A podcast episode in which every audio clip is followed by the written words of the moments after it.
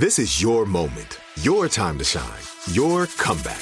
You're ready for the next step in your career and you want an education employers respect. So you're not just going back to school, you're coming back with Purdue Global.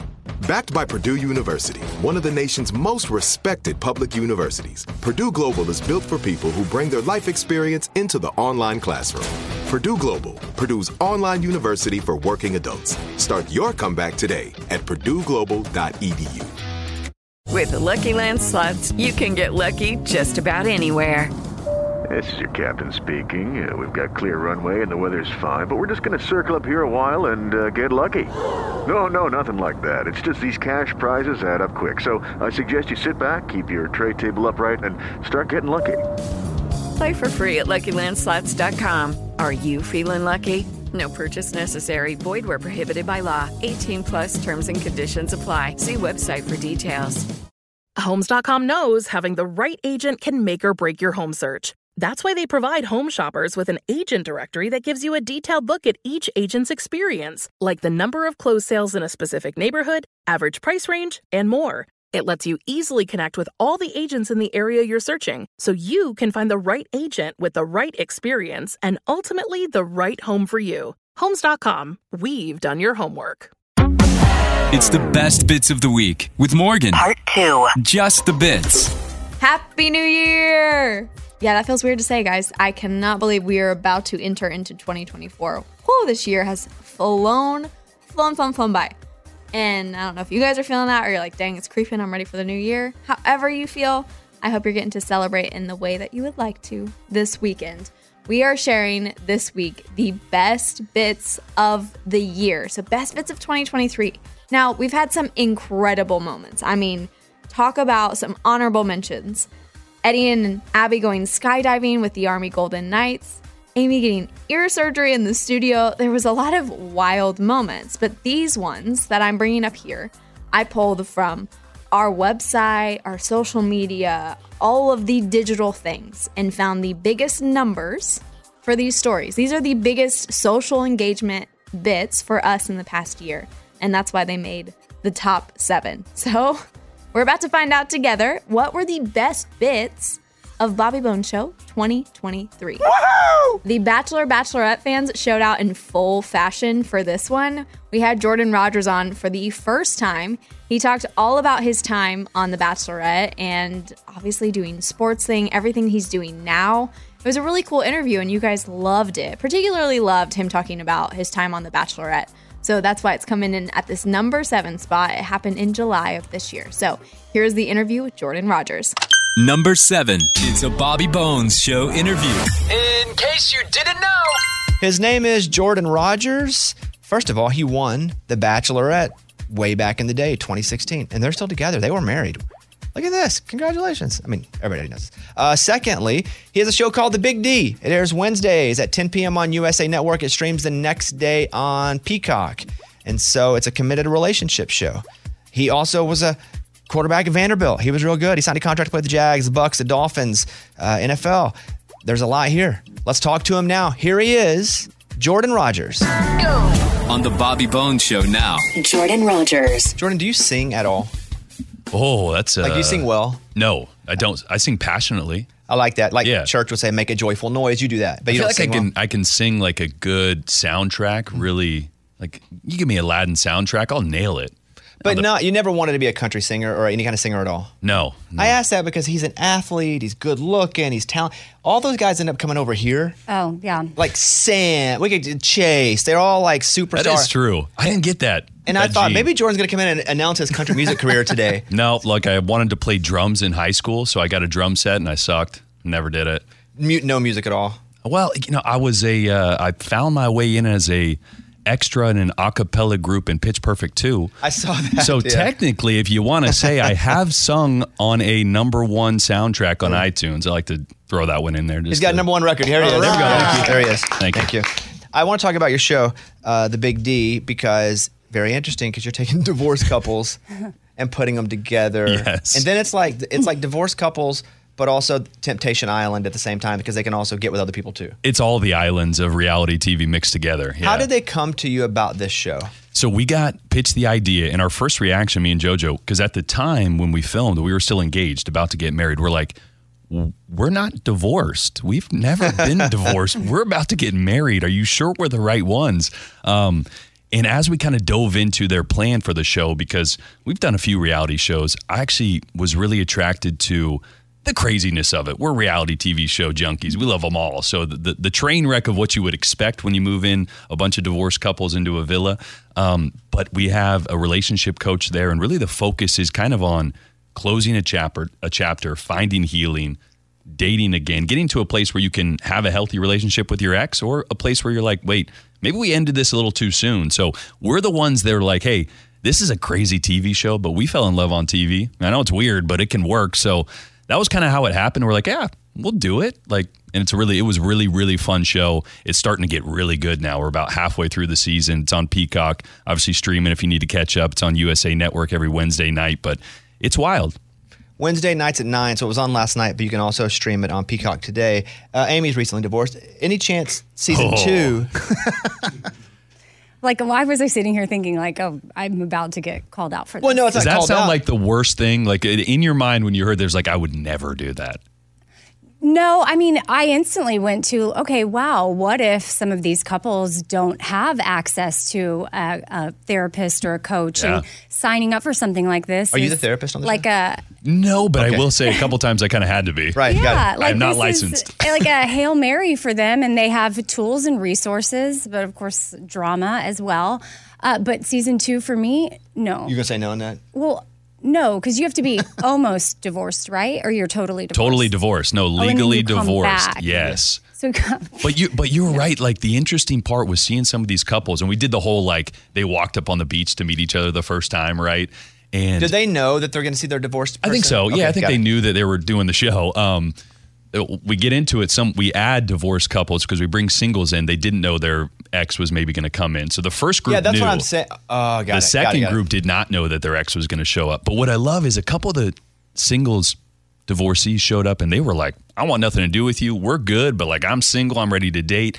And then you start to see that little bickering and they realize that wait, wait, wait, like why did we divorce? Like that wasn't that big of a deal. We just didn't know how to talk through this issue. Or one of the couples, one of my favorites, Devin and Alexa, were divorced for years, and their mom was really heavily involved, too probably too involved in their relationship. And they start to talk that through and realize we weren't really the issue. It was kind of the outside noise that got to our relationship, and they're starting to figure out maybe it's not over yet.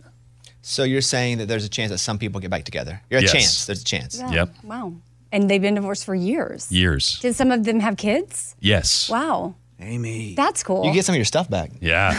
Half of it. yeah. I know. Stuff The other half. Okay, yeah. So Yeah, I did lose half. Uh, so, um, you know, it makes me think too. Like as a kid, I come from a divorced home, and What if your parents went on this show? I, well, yes, That would be weird, right? If you're like 14 and your parents are. right. Like I would be mortified, but Yeah. at the same time, like that's all we ever wanted. Like me and my sister, when we were little, we would just be like, "Oh my god, it'd be so cool if like mom and dad got back together," and like how cool if that this helps someone make that happen. No doubt. And I'm just, you know, maybe a little teaser, but it's happening Mm-hmm. right now. If you're if you're looking into watching, tune in because there oh. is love brewing with a rekindled relationship. You know what else this makes me think of? People watching. And so if they're watching couples on TV be able to come back together and work, like they may not even have to go on this show to have that happen. It may make them be like, maybe I should like maybe we could book a counseling session or let's go to therapy or like maybe we need to revisit this. Yeah, you're acting like people watching USA reality TV is going to make a really wise decision about counseling. Well, okay, or calling their Yeah, I just- like or it makes them think maybe. like, oh, like oh, we fought over something silly I like like, that. And I do that. Me and JoJo sit and watch reality TV and we're like, oh, yeah, yeah, but do you ever go? We should really get with a therapist after you're watching.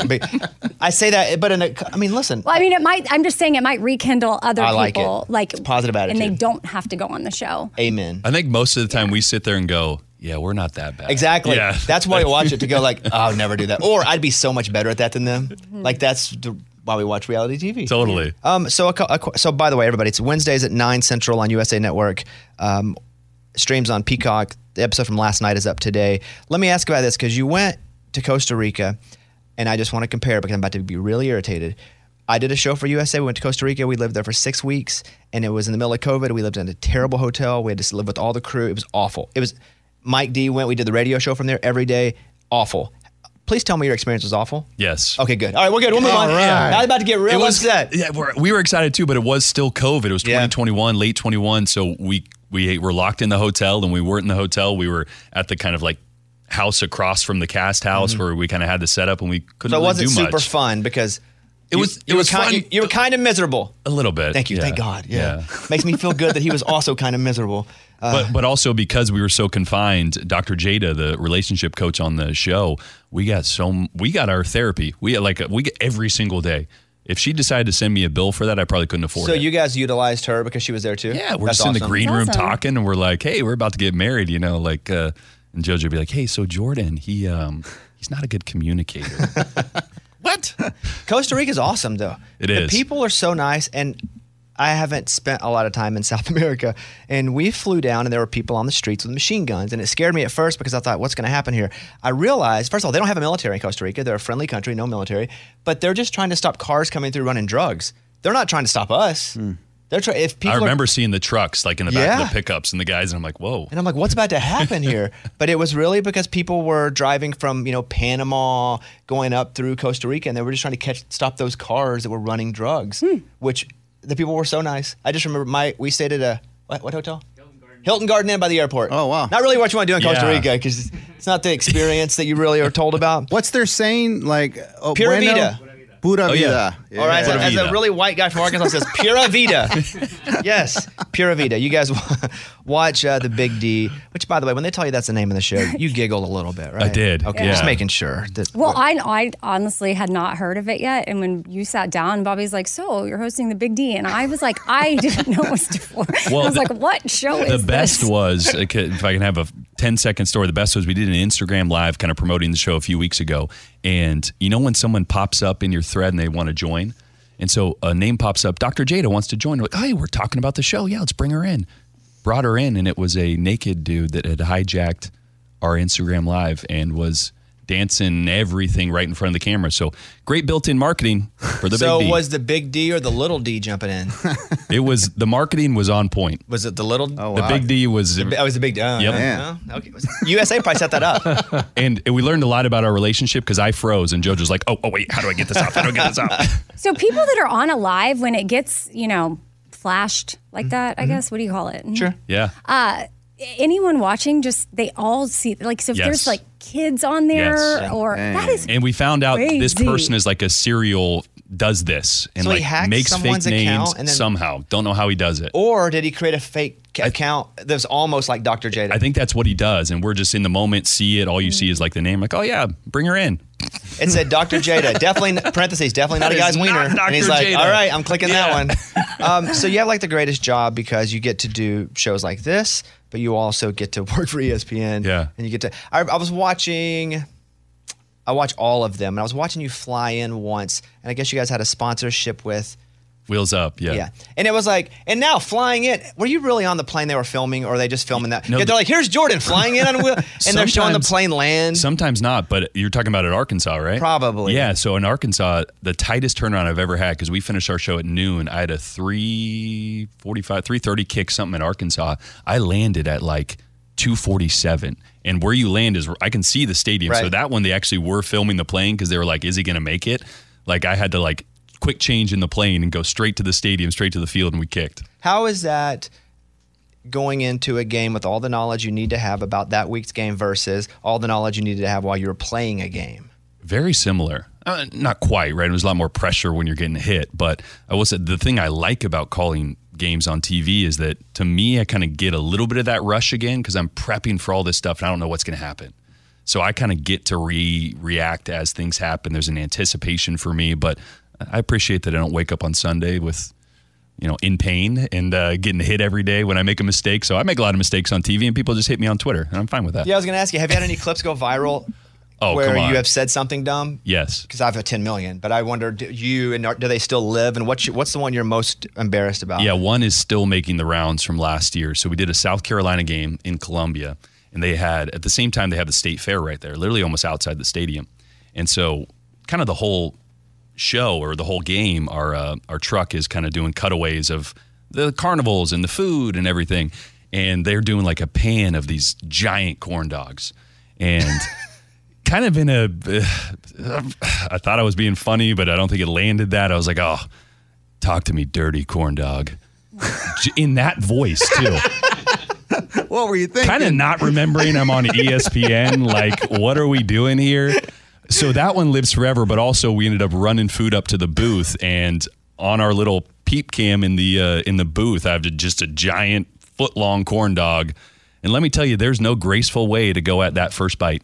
Yeah, it's tough. Anything I've so learned that too, lives on the internet forever as well. If you open your mouth real wide for anything that's a bit phallic, they can it, did. they can Photoshop anything in. I did. So Yeah. now they meshed together the "talk to me, dirty corn dog" and then that shot, and Yeah. there That's you go. tough. It's a That, gift. that'll live forever. People don't forget. What's the preparation like before you do a game? What are you actually learning other than the players' names? Um, well, so I'm just a, a junkie for football. I love it. So in talking to coaches, they don't give you much, right? They, they give you a little bit. So I like to just watch games. I, I kind of understand the concepts that maybe a team will want to run, what they're good at, and then I understand the defense as well. So in my mind, I'm trying to prepare like a coach. Arkansas is good at this. What is this defense going to run to stop that? And then so in the game, I kind of want to show that to fans like, here's what this defense is going to have to do to stop KJ Jefferson on this play, this type of play. Whether they're doing it or not, I'm going to tee that up and then let the game kind of take over. So I treat it like I'm a coach because I that's what I'm used to. I'm used to prepping like that. So it is a lot of you got to make sure you know everybody's name because someone's mom and dad are watching, and if they get a catch, you know they want to make sure you say their name and have a little something about them. So that's part of it. But also, I like my job on TV. I hope I teach a little bit of football. I don't want to talk like a like a PhD, but I want to teach a little bit of football so people that are watching kind of go, "Oh, that's why they did that," or "Oh, that's what that's called."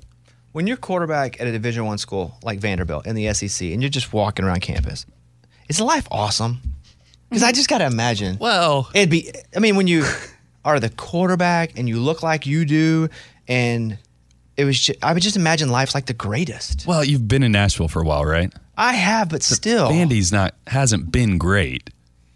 So I will say other schools may have been cooler. It was still, I mean, yeah, you we we did well when I was at Vandy, so it was fun. But I will say it's academics and sports. At least it was back then. So, um, so yeah, but it, it's not like Alabama walking around as the quarterback, you know, Bama bangs and all. When you went to Vandy, so you went to junior college before Yeah. Vandy. When you were deciding on where to go, did you have other offers, like Yeah, I Division One offer? Why did you pick Vanderbilt? So I picked Vandy because they were really bad, and I was like, I want to go to a bad team in the SEC. um, no, you know, I was I had aspirations to want to play in the NFL, and I was like, where can I go that I can show that I can play at that level? Like I, I had other offers to go play in other conferences, and I was like, I want to go play against the best because even if we're a bad team, but I show that like I can play against SEC defenses, I can have some success. Then I think that'll give me the best opportunity to play at the next level. So. And then Nashville, I visited, and Nashville wasn't bad. So I was like, this will be fun. I'd lived at home in junior college. I was ready to get out. Where did you almost go?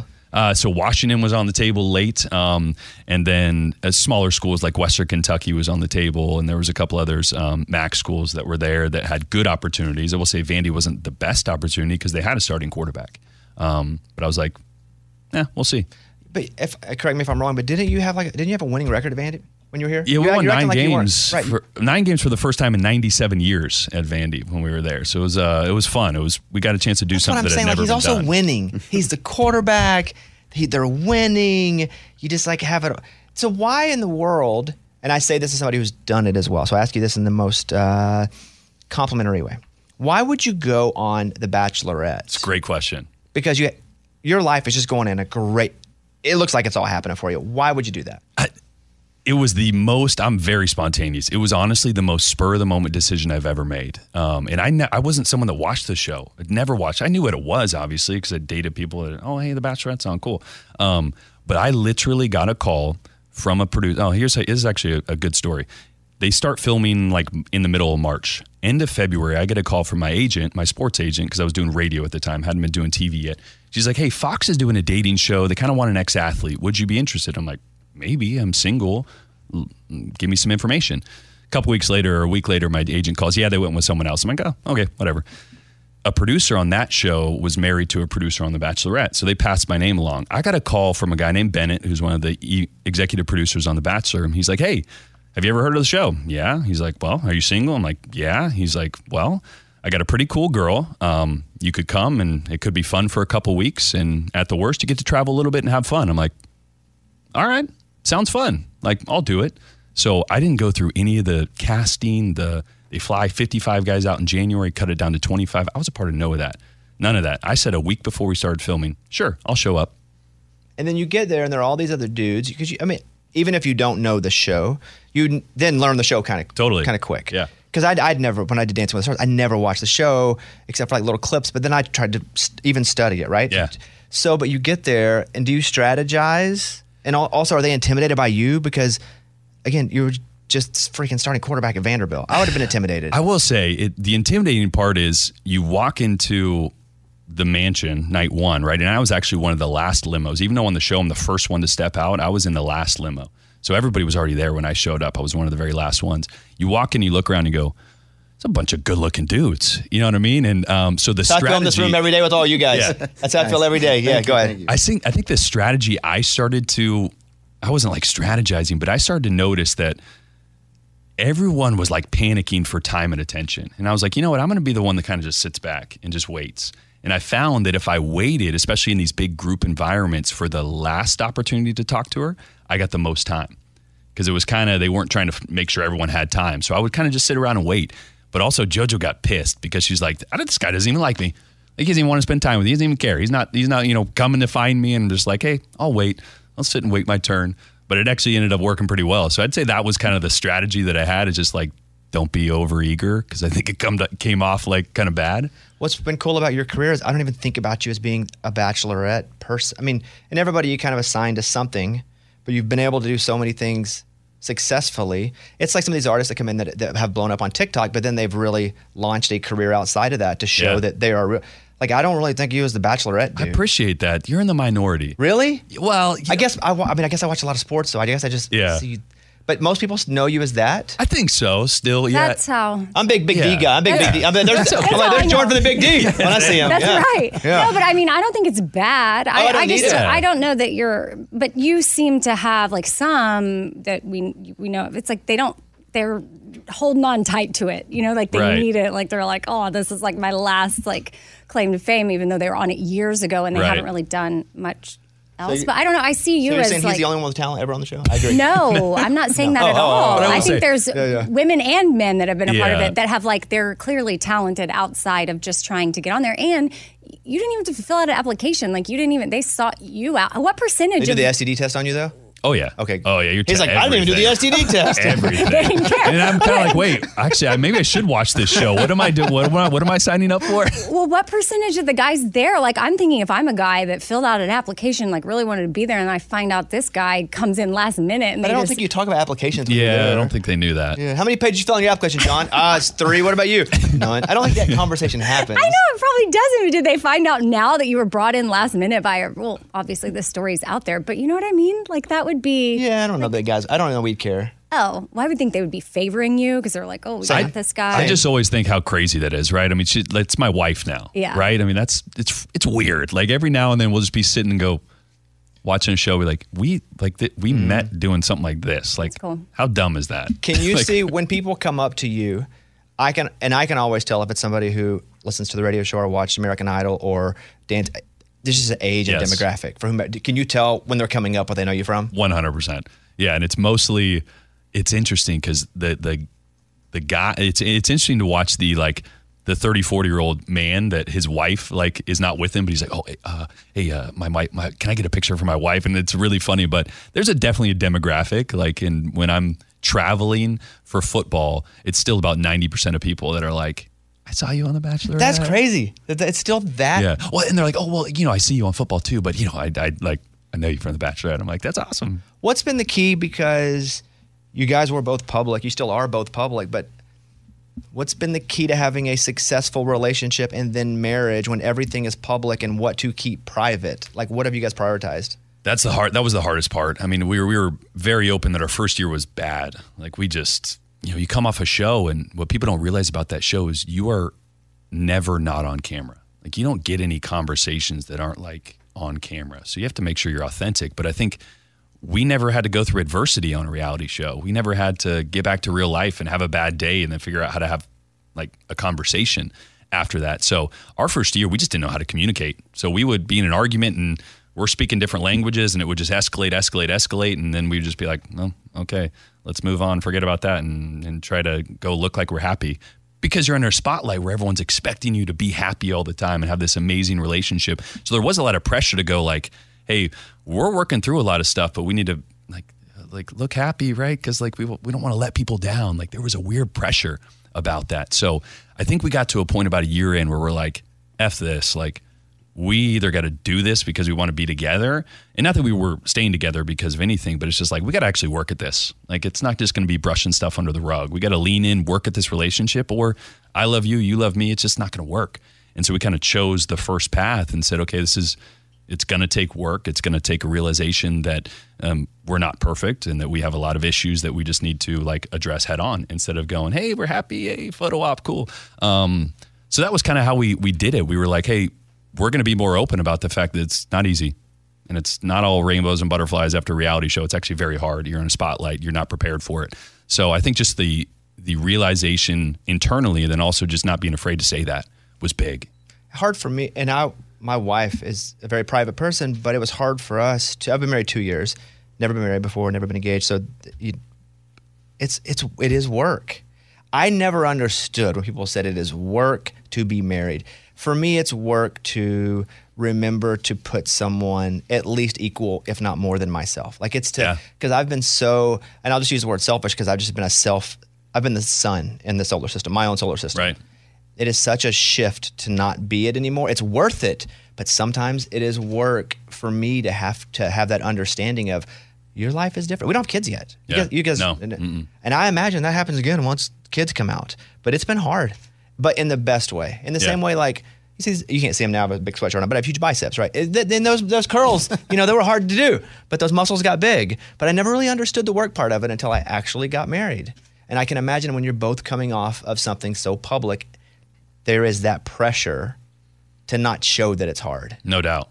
And because when you write, when you come off the show, we're not that cool anymore. Like people come up when we're traveling and say hi, but like there's paparazzi and stuff that first like year, like outside of our house. And so like if I was taking the trash out and I looked like, you know, like like that, like there'd be an article. If we're in the grocery store, walking out of the grocery store. It was just, it was crazy. That's crazy. So we we felt like we were putting out a facade that wasn't an accurate representation of the struggles we were still going through.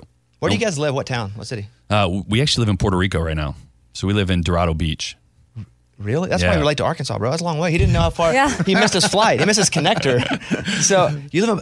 How does that work? Uh, it's great. We, we were in Dallas, and in the middle of COVID, kind of a lot of our friend group had moved away, and I travel during football. She has family down in Puerto Rico, so I was like, let's just go rent a place month to month. At worst, you're near family. We'll have to travel a ton, and it's little. We can be outdoors. Her more. family's where again? In in Puerto Rico. Yeah, two both of Oh, her brothers live down that there. makes sense. Yeah, and so we moved down there, and we loved it. We're like, hey, until we have some kids and we want to settle down, like this is going to be a good spot. But we'll end up here in Nashville at some point. Um, we have some land here, so we'd like to build a house here eventually, and uh, and and kind of put our roots here. That's pretty cool. I was just thinking, uh, like I, when we moved, I wanted to live somewhat closest to the airport because I travel so much. But you travel to a lot of these southeastern. Not easy to get to. Yeah, and like he's he's going to Columbia, South Carolina from Puerto Rico. There Yeah. are no Southwests, boys. Nope. I don't know if you're familiar with how that works. So it, it, you know, it makes it makes the travel during football season a little bit longer. But again, I'd like I can't complain. Like football season is five months, and the rest of the year we do a lot of other projects, but it's not as travel intensive, and we're together twenty four seven most of the time. We do a lot of work together. So Remove my bias, so don't answer this question for me. Who is your favorite head coach, SEC, to hang out with? Not best coach, not, but like if you were going to go to dinner and they were like, "Hey, pick any coach, you guys just go hang out for an hour." Who would it be? Ooh, uh, it would probably be. Uh, rest in peace, peace, Mike Leach. Like Mike was one of the best to be around. Like just because it was, you never knew where the conversation was going to go. Um, but I'd probably say Beamer's pretty fun. Shane Beamer, South Carolina is pretty fun. Just he's quirky and he's he's got a great personality. Lane's pretty fun as well. I think Lane you got to you got to peel back the layers of Lane though. You know what I mean? You got to get him comfortable, and then he then he starts to open up a little bit. What is Nick Saban like in person? Nick's great in person, but he's just like there's there's like a there's an aura around him. Like there's a it's he's the goat. So he's great in person, but he is very he's business. Got a cup of coffee, wants to answer talk football, and then you're good. Well, I will say, okay, Sam Sam is one of my favorite coaches as well. Just to Sam Pittman at Arkansas. yeah, Sam Pittman. My Just uncle. to mm-hmm. he's the he would be the best to go get a beer with, no doubt. Actually, now that I think about it, totally. Sam's the man. A lot of money, a lot of pressure to be a head coach, in the in, especially in the SEC. Which of these coaches are who is the most hands on hmm. as far as they're in these meetings, offensively or defensively, and who's a CEO, the best CEO? Like, give me the because Mack Brown was an excellent CEO type of Texas. Like he knew how to run that program. Last time Texas has been really good. Yeah. And so, but he was very much that CEO type guy. Give me both of those. Like, who's great at CEOing and and who's great at being hands on and really getting uh, like granular with the team I think Brian Kelly's a really, really good CEO. I mean, he's done it for a really long time. at LSU. Yeah, at LSU. Um, and he's hired good staff around him. So he is definitely a guy that you just sit and you realize he has the 30,000 foot view for everything in his program. And he, he's willing to get down in the nitty gritty when he needs to, but he is the guy that, that tells the ship which direction they're going and make sure it's going in that direction at every level. So he's a definitely a CEO type. Um, as far as a more X's and O's guy, And maybe it's somebody who even calls plays still offensive. You Yeah. know, like it's an offensive guy who still calls plays. Yeah, Josh Heupel is a guy that um, he is becoming more of a CEO because I think he's realizing what that takes at Tennessee. But he's still a like he just wants to talk offensive ball, and um, so he's a fun one to sit down with because you know he lives and breathes offense, and he just loves it, and that's all he wants to to do. And if he could just call plays, he'd probably just call plays. Just so happens he's a great head coach, and he's got other responsibilities. My wife's a massive Oklahoma fan. Her family is, and they get to come over to the SEC next year, which I'm very excited about Yeah. because that just means we get to play the same teams and get to play each other occasionally, right? Uh, Josh Heupel was Yeah, her favorite player growing up. She loved Josh Heupel, and Josh Heupel got fired at Oklahoma as the offensive coordinator under Yep. Stoops, and Josh Heupel's now at Tennessee after being at UCLA. But he's at Tennessee, and Oklahoma is now going to be in the SEC. That is interesting because if you are a player and you have your allegiance, and you played and you won at Oklahoma, and you coached, but then you got fired. How does he feel? This is just you, your opinion. How how how does he feel about playing those guys? Does he want to kick the crap out of them, or is, is it like, man, this is awesome? I get to go back into Norman, back to the people that made me. I think it's both. I think you're able to kind of separate, right? Because as a coach, when you've been at so many different programs, you've played, and your allegiance is initially to where you play, I believe. And it probably still is deep down for a guy like Josh Heupel. I think you end up wanting to dominate and win in those games. And, and because really, you're not coaching and playing as much for the logo and the university as you are for the guys. So as a head coach, like you end up having so much invested in these kids, right? These 18, 19 year olds that like that's really why you want to go beat your alma mater. Not because it's your alma mater and there's bad bad blood. I think you still have like a deep allegiance to it, but you end up just doing it for the guys that you spend 99% of your day with because those coaches spend more time with those players than they do their family. Coaching's tough. Mm. Like you have zero hours. You ever in wanna do day. that? Part of me, yes, but I've also been so close to it now that I'm realized that it would take the perfect scenario. Um, if I live back here in Nashville and there's an opportunity to go coach quarterbacks at Vandy, like that is something where Clark if I Lee? live there, yeah, oh, I've already told Clark Clark. Lee? Oh, I already yeah. told Clark, because hey, in a couple Okay. years, just you know, I'll be here and Yeah. I, I may be ready to, to step onto that side. Um, I did have an offer a couple years ago um, as a position coach, but I just I like what I do on TV now, and I like the the flexibility it allows me to do other things. At some point, yes, that could be something I'd like to do. God, you have such a great job. Like I'm jealous of your job. Do you get paychecks every week or only five months during football season? Every, every week. Nah, he's got a Yeah. salary too, boys. Wow. Eat it up. Well, that's Yay. kinda, I mean, when you when you play in the NFL, and I was only a practice squad guy, so I wasn't making big money, but you realize like, oh wow, these paychecks are awesome, and then they stop in December, and you're like, wait, wait, I get zero until August. Wait a minute. Being on a practice squad in the NFL, are you basically learning what every team you're playing that week's quarterback is doing, and you have to mimic that? Yeah. So I was in Tampa in 2013. Uh, a guy I work with now, Dan Orlovsky, was a, a, a quarterback there as well, and Mike Glennon.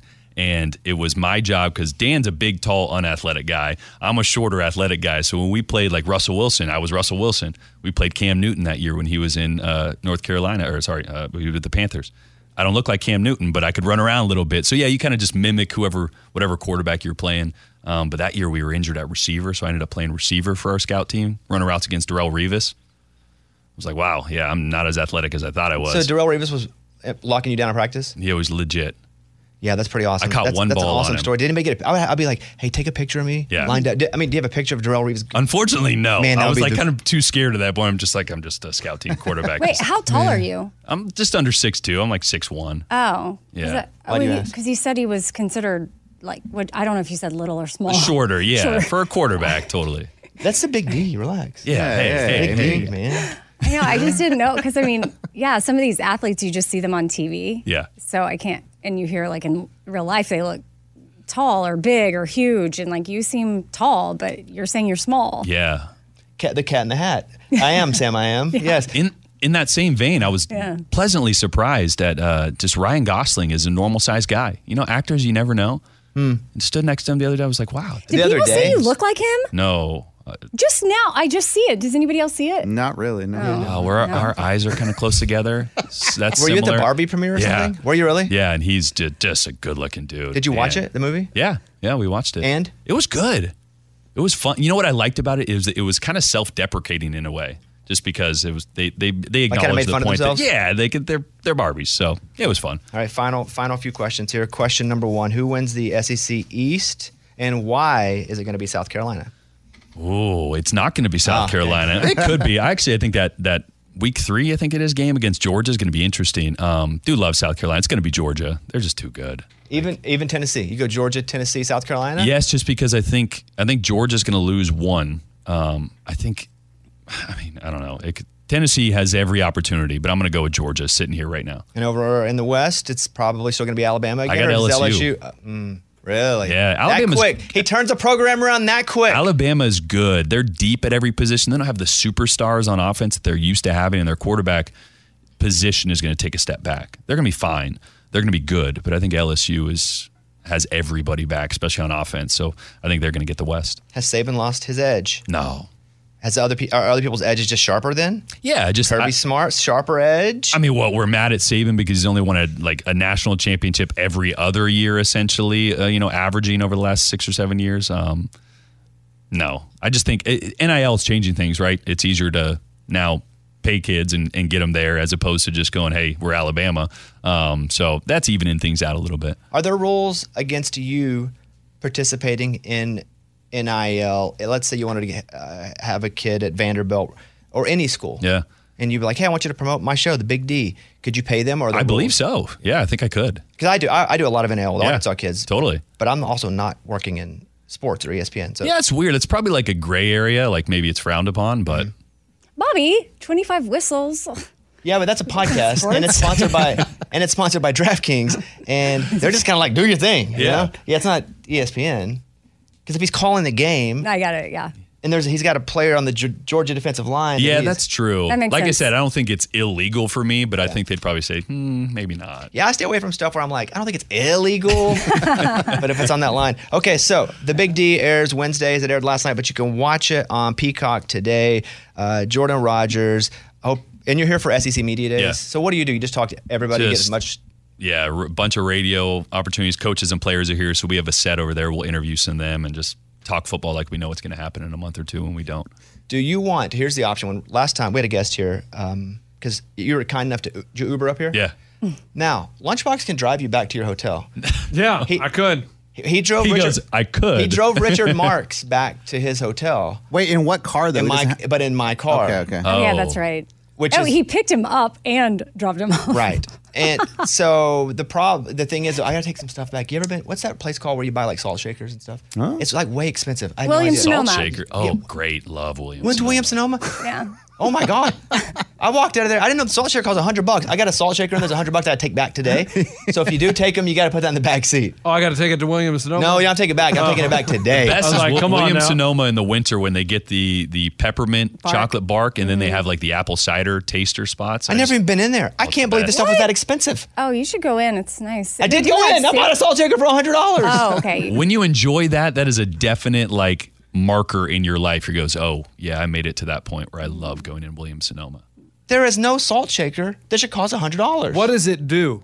Is Shake it- salt. Wait, does Is it? it crack? Is it the automatic one when you like flip it and it Hey, There's comes like a out? motor in it. Yes, love I don't that's need that. cool. Well, wait, no, I mean, it's not cool. I'm taking no, it back. Let us let I'll us see it. it. Maybe we'll buy it. Hey, from maybe you. I'll give it to him as a gift. I'll give you sixty bucks That's for his. it. That's his Derek Jeter goodbye. yeah, like he gets a salt shaker.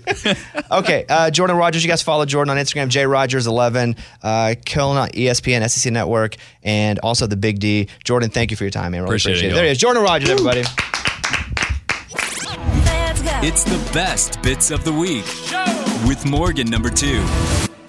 This one went mega viral on social media, and it wouldn't go viral for the reason you think. Of course not. No, no, no. It wasn't because people were loving taking this test. It was because they couldn't believe how dumb the studio was.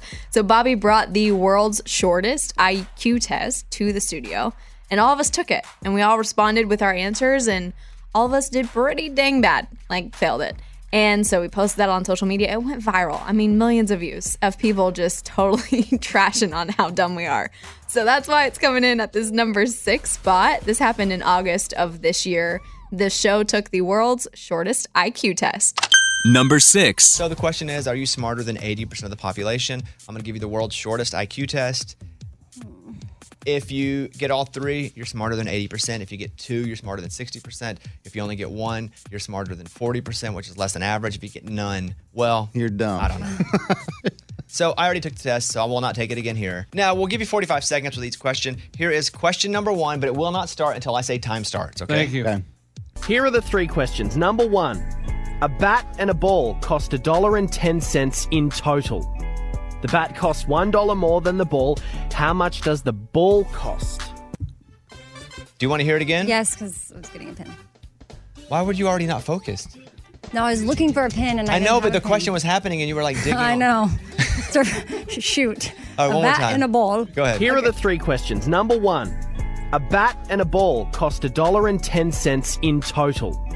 The bat costs $1 more than the ball. How much does the ball cost? You have 45 seconds starting now. Lunchbox is already in. I was in before Amy got her pin. Mm-hmm. It is the world's shortest IQ test. There are three questions here. There's no way I can hear it one more time, right? It's part of the time, but sure. I know how to answer this. Hold on. Here are the three questions. Number one A bat and a ball cost $1.10 in total. The bat costs $1 more than the ball. How much does the ball cost? Why did you just get mad we were playing the question I know because my I was it just distracts me, but it's fine because I I there are know two things. this. One, you can take your headphones out. Mm-hmm. Good Or, point. or two, Good point. just hear the question. think I got it. It's Yeah. a dollar Five seconds. more. God, this isn't right, but gosh, dang it, Time. a dollar more. Okay. The question one more time, please. Here are the three questions. Number one A bat and a ball cost $1.10 in total. The bat costs $1 more than the ball. How much does the ball cost? Eddie? 10 cents. Amy? Ten cents. Lunchbox? It's not right. 10 cents. Morgan? 10 cents. It's not right. It's not right. Think about this. Ugh. So you have a dollar ten. It's a dollar more. So it has to be at least a dollar, because to be a dollar more. But if the other one's ten, that's only ninety cents more. What? Right. So you got to go down on one and up on the other. So it's a dollar five and five. It's five cents. Man, I had five cents and I scratched it out. Ah, Because if it's going to be a Look at dollar that. more, Lunch. which is the question. Yeah, question. you have 10 cents written down. Yeah. I scratched out five. no, no, there's no scratching out. There's no what I would have had. Dang. Oh, oh, oh. Everybody gets. Did I explain it okay? Yeah, I messed Kinda. up. I went too quick. I got cocky. I mean, I, I heard it and I was like, oh, that's easy. Okay, here we go. Question number two. Number two If it takes five machines five minutes to make five widgets, how long does it take 100 machines to make 100 widgets? What? Now I'm going to play it again and then we'll start with the time. This British, this British accent's Uh, yeah. Number yeah, two it's the accent.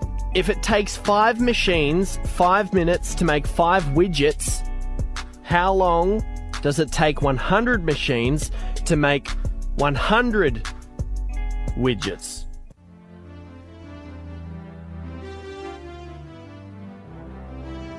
The timer has started. I'm in. Nice. Amy comes up quick for air. I can give you the question one more time, guys. Yeah. Number two, If it takes five machines five minutes to make five widgets, how long does it take 100 machines to make 100 widgets? Five seconds. Mm, mm. I think I'm in. Everybody good? Yeah. Mm-hmm. Eddie? Yeah. Right your answer? Yeah. Time. Good. Let's go over to Morgan. One minute. Eddie? A minute and 40 seconds. How'd you come up with that? Uh, the time, it's like 100 m- minutes, or dang, I didn't do that right. Lunchbox. 100 minutes. Amy? 100 minutes. It's five minutes. What? Why? If it takes five widgets, five minutes, Five mach- Five machines. Five machines. five machines, five minutes to, make five, five widgets. widgets. It takes a hundred machines. They're making a hundred widgets. It's gonna take five minutes as well because five makes five in five minutes, and a hundred makes a hundred in five minutes. Oh, it's the same thing. Stupid. I'm, I'm feeling really dumb right now, Bones. I mean, the rush of 45 seconds is really killing me. Oh, man. It's a rush. He means that we're being rushed. Oh. Yeah, it's like- Oh, I see that now. Yeah, it's, there's no difference. Dang. There's no difference. It- it- I'm so fi- stupid. Five machines make five widgets. Uh, yeah. Hundred machines make hundred widgets, both in five minutes. Yeah. I, I need to get one right. Okay, that. See? At best, you guys are gonna be smarter than forty percent of. we need to get one right. tricky, Get tricky. Okay, last question. Go ahead. And number 3 in a lake, there's a patch of lily pads. Every day, the patch doubles in size. If it takes 48 days for the patch to cover the entire lake, how long does it take for the patch to cover half of the lake? What are you talking Stop. about? This is stupid. What is he saying? Now they're all I angry at it, yeah, yeah, I and now it's the accent. the lilies. Play it again, Ray. here. And number three, in a lake, there's a patch of lily pads. Every day, the patch doubles in size. If it takes 48 days for the patch to cover the entire lake, how long does it take for the patch to cover half of the lake? This is so hard. This is hard. I- I'm in. It's not that answer, Amy. You're wrong. Are you sure? Yes. Dang. But you didn't see what she wrote. She wrote 24. I'm not saying what she Are wrote. you I can't looking see at my what she wrote. paper? How can I see your paper? But I You know if can't see your paper. If, if you went that fast, I know you wrote 24 and it's Well, wrong. I'm just surrendering to the my brain. One more shot here. And number three, in a lake, there's a patch of lily pads. Every day, the patch doubles in size. If it takes 48 days for the patch to cover the entire lake, how long does it take for the patch Oh. to cover half of the lake? Hmm. Yeah, five seconds, guys. Every day it doubles in size. Or every, every Time. day. So then it would be like, Pens down. All right, let's For go over lack of to Morgan. well, if it's not 24, then maybe it's 56. Hmm. there was only 48 days. Listen, just let just let my brain do what it was doing. Yeah, that's definitely. Eddie, you said a minute 40 in the last one, which I still don't quite get how you got there, but I, I respect it was an original thought. Go ahead. 43. Why?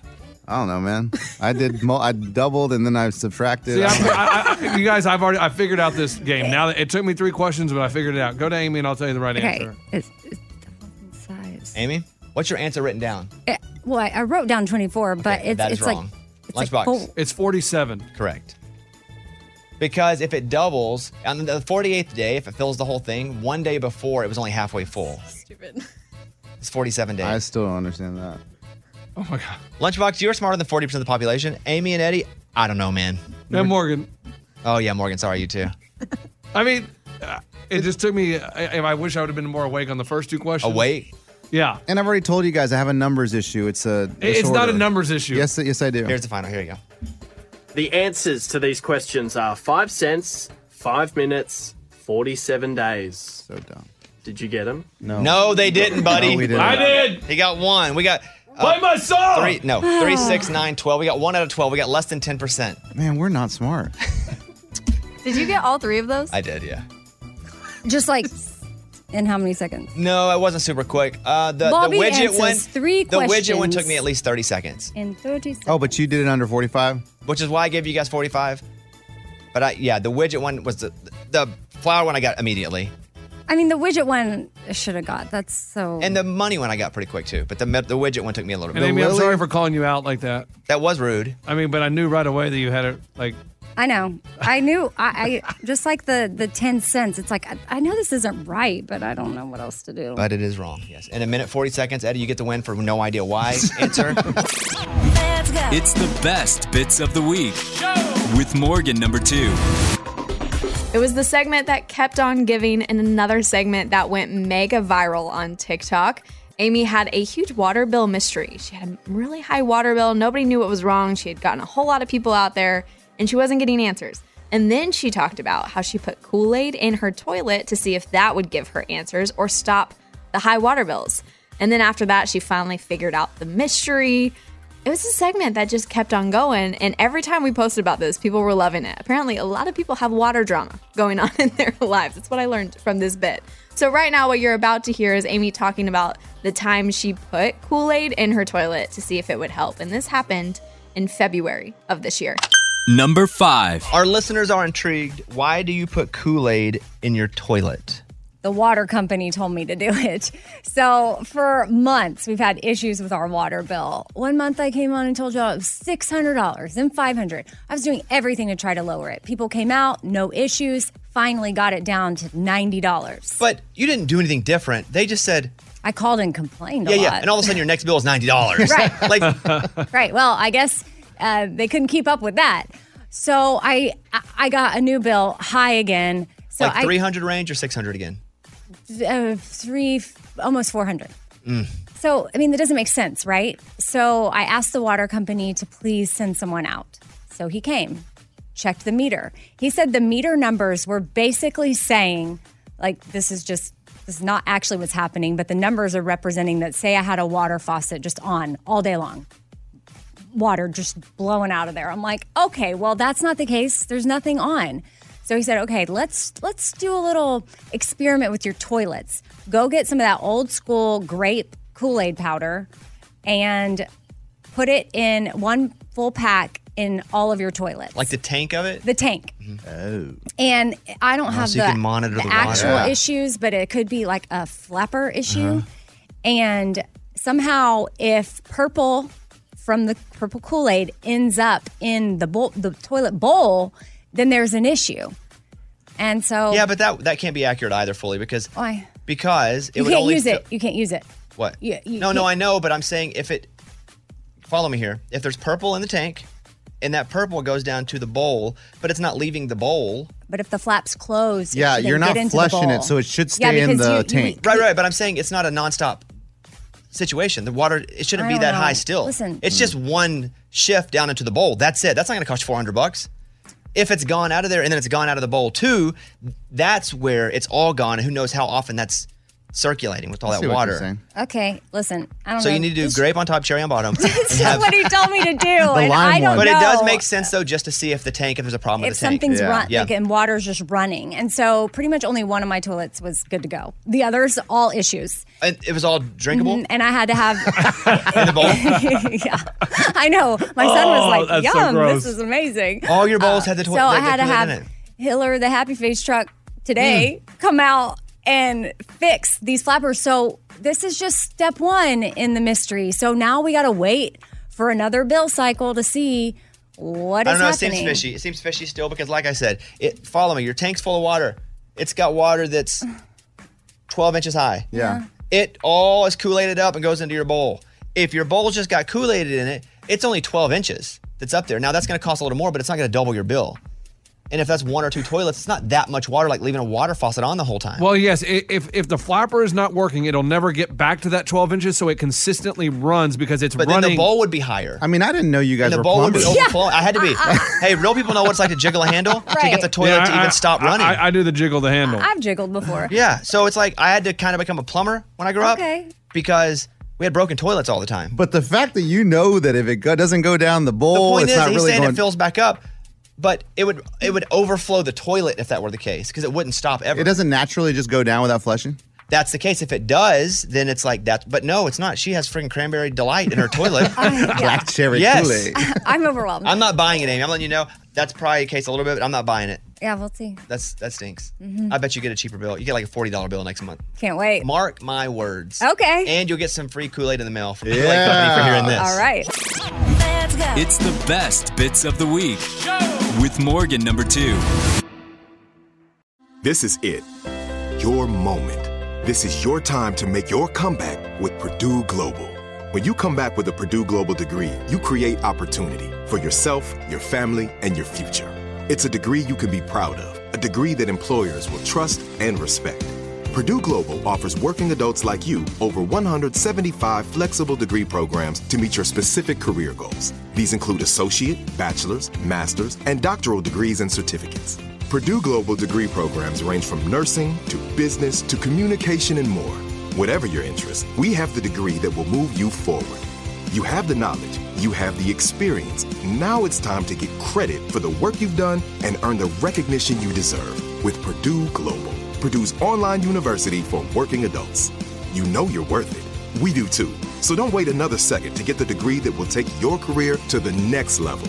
Start your comeback today at purdueglobal.edu.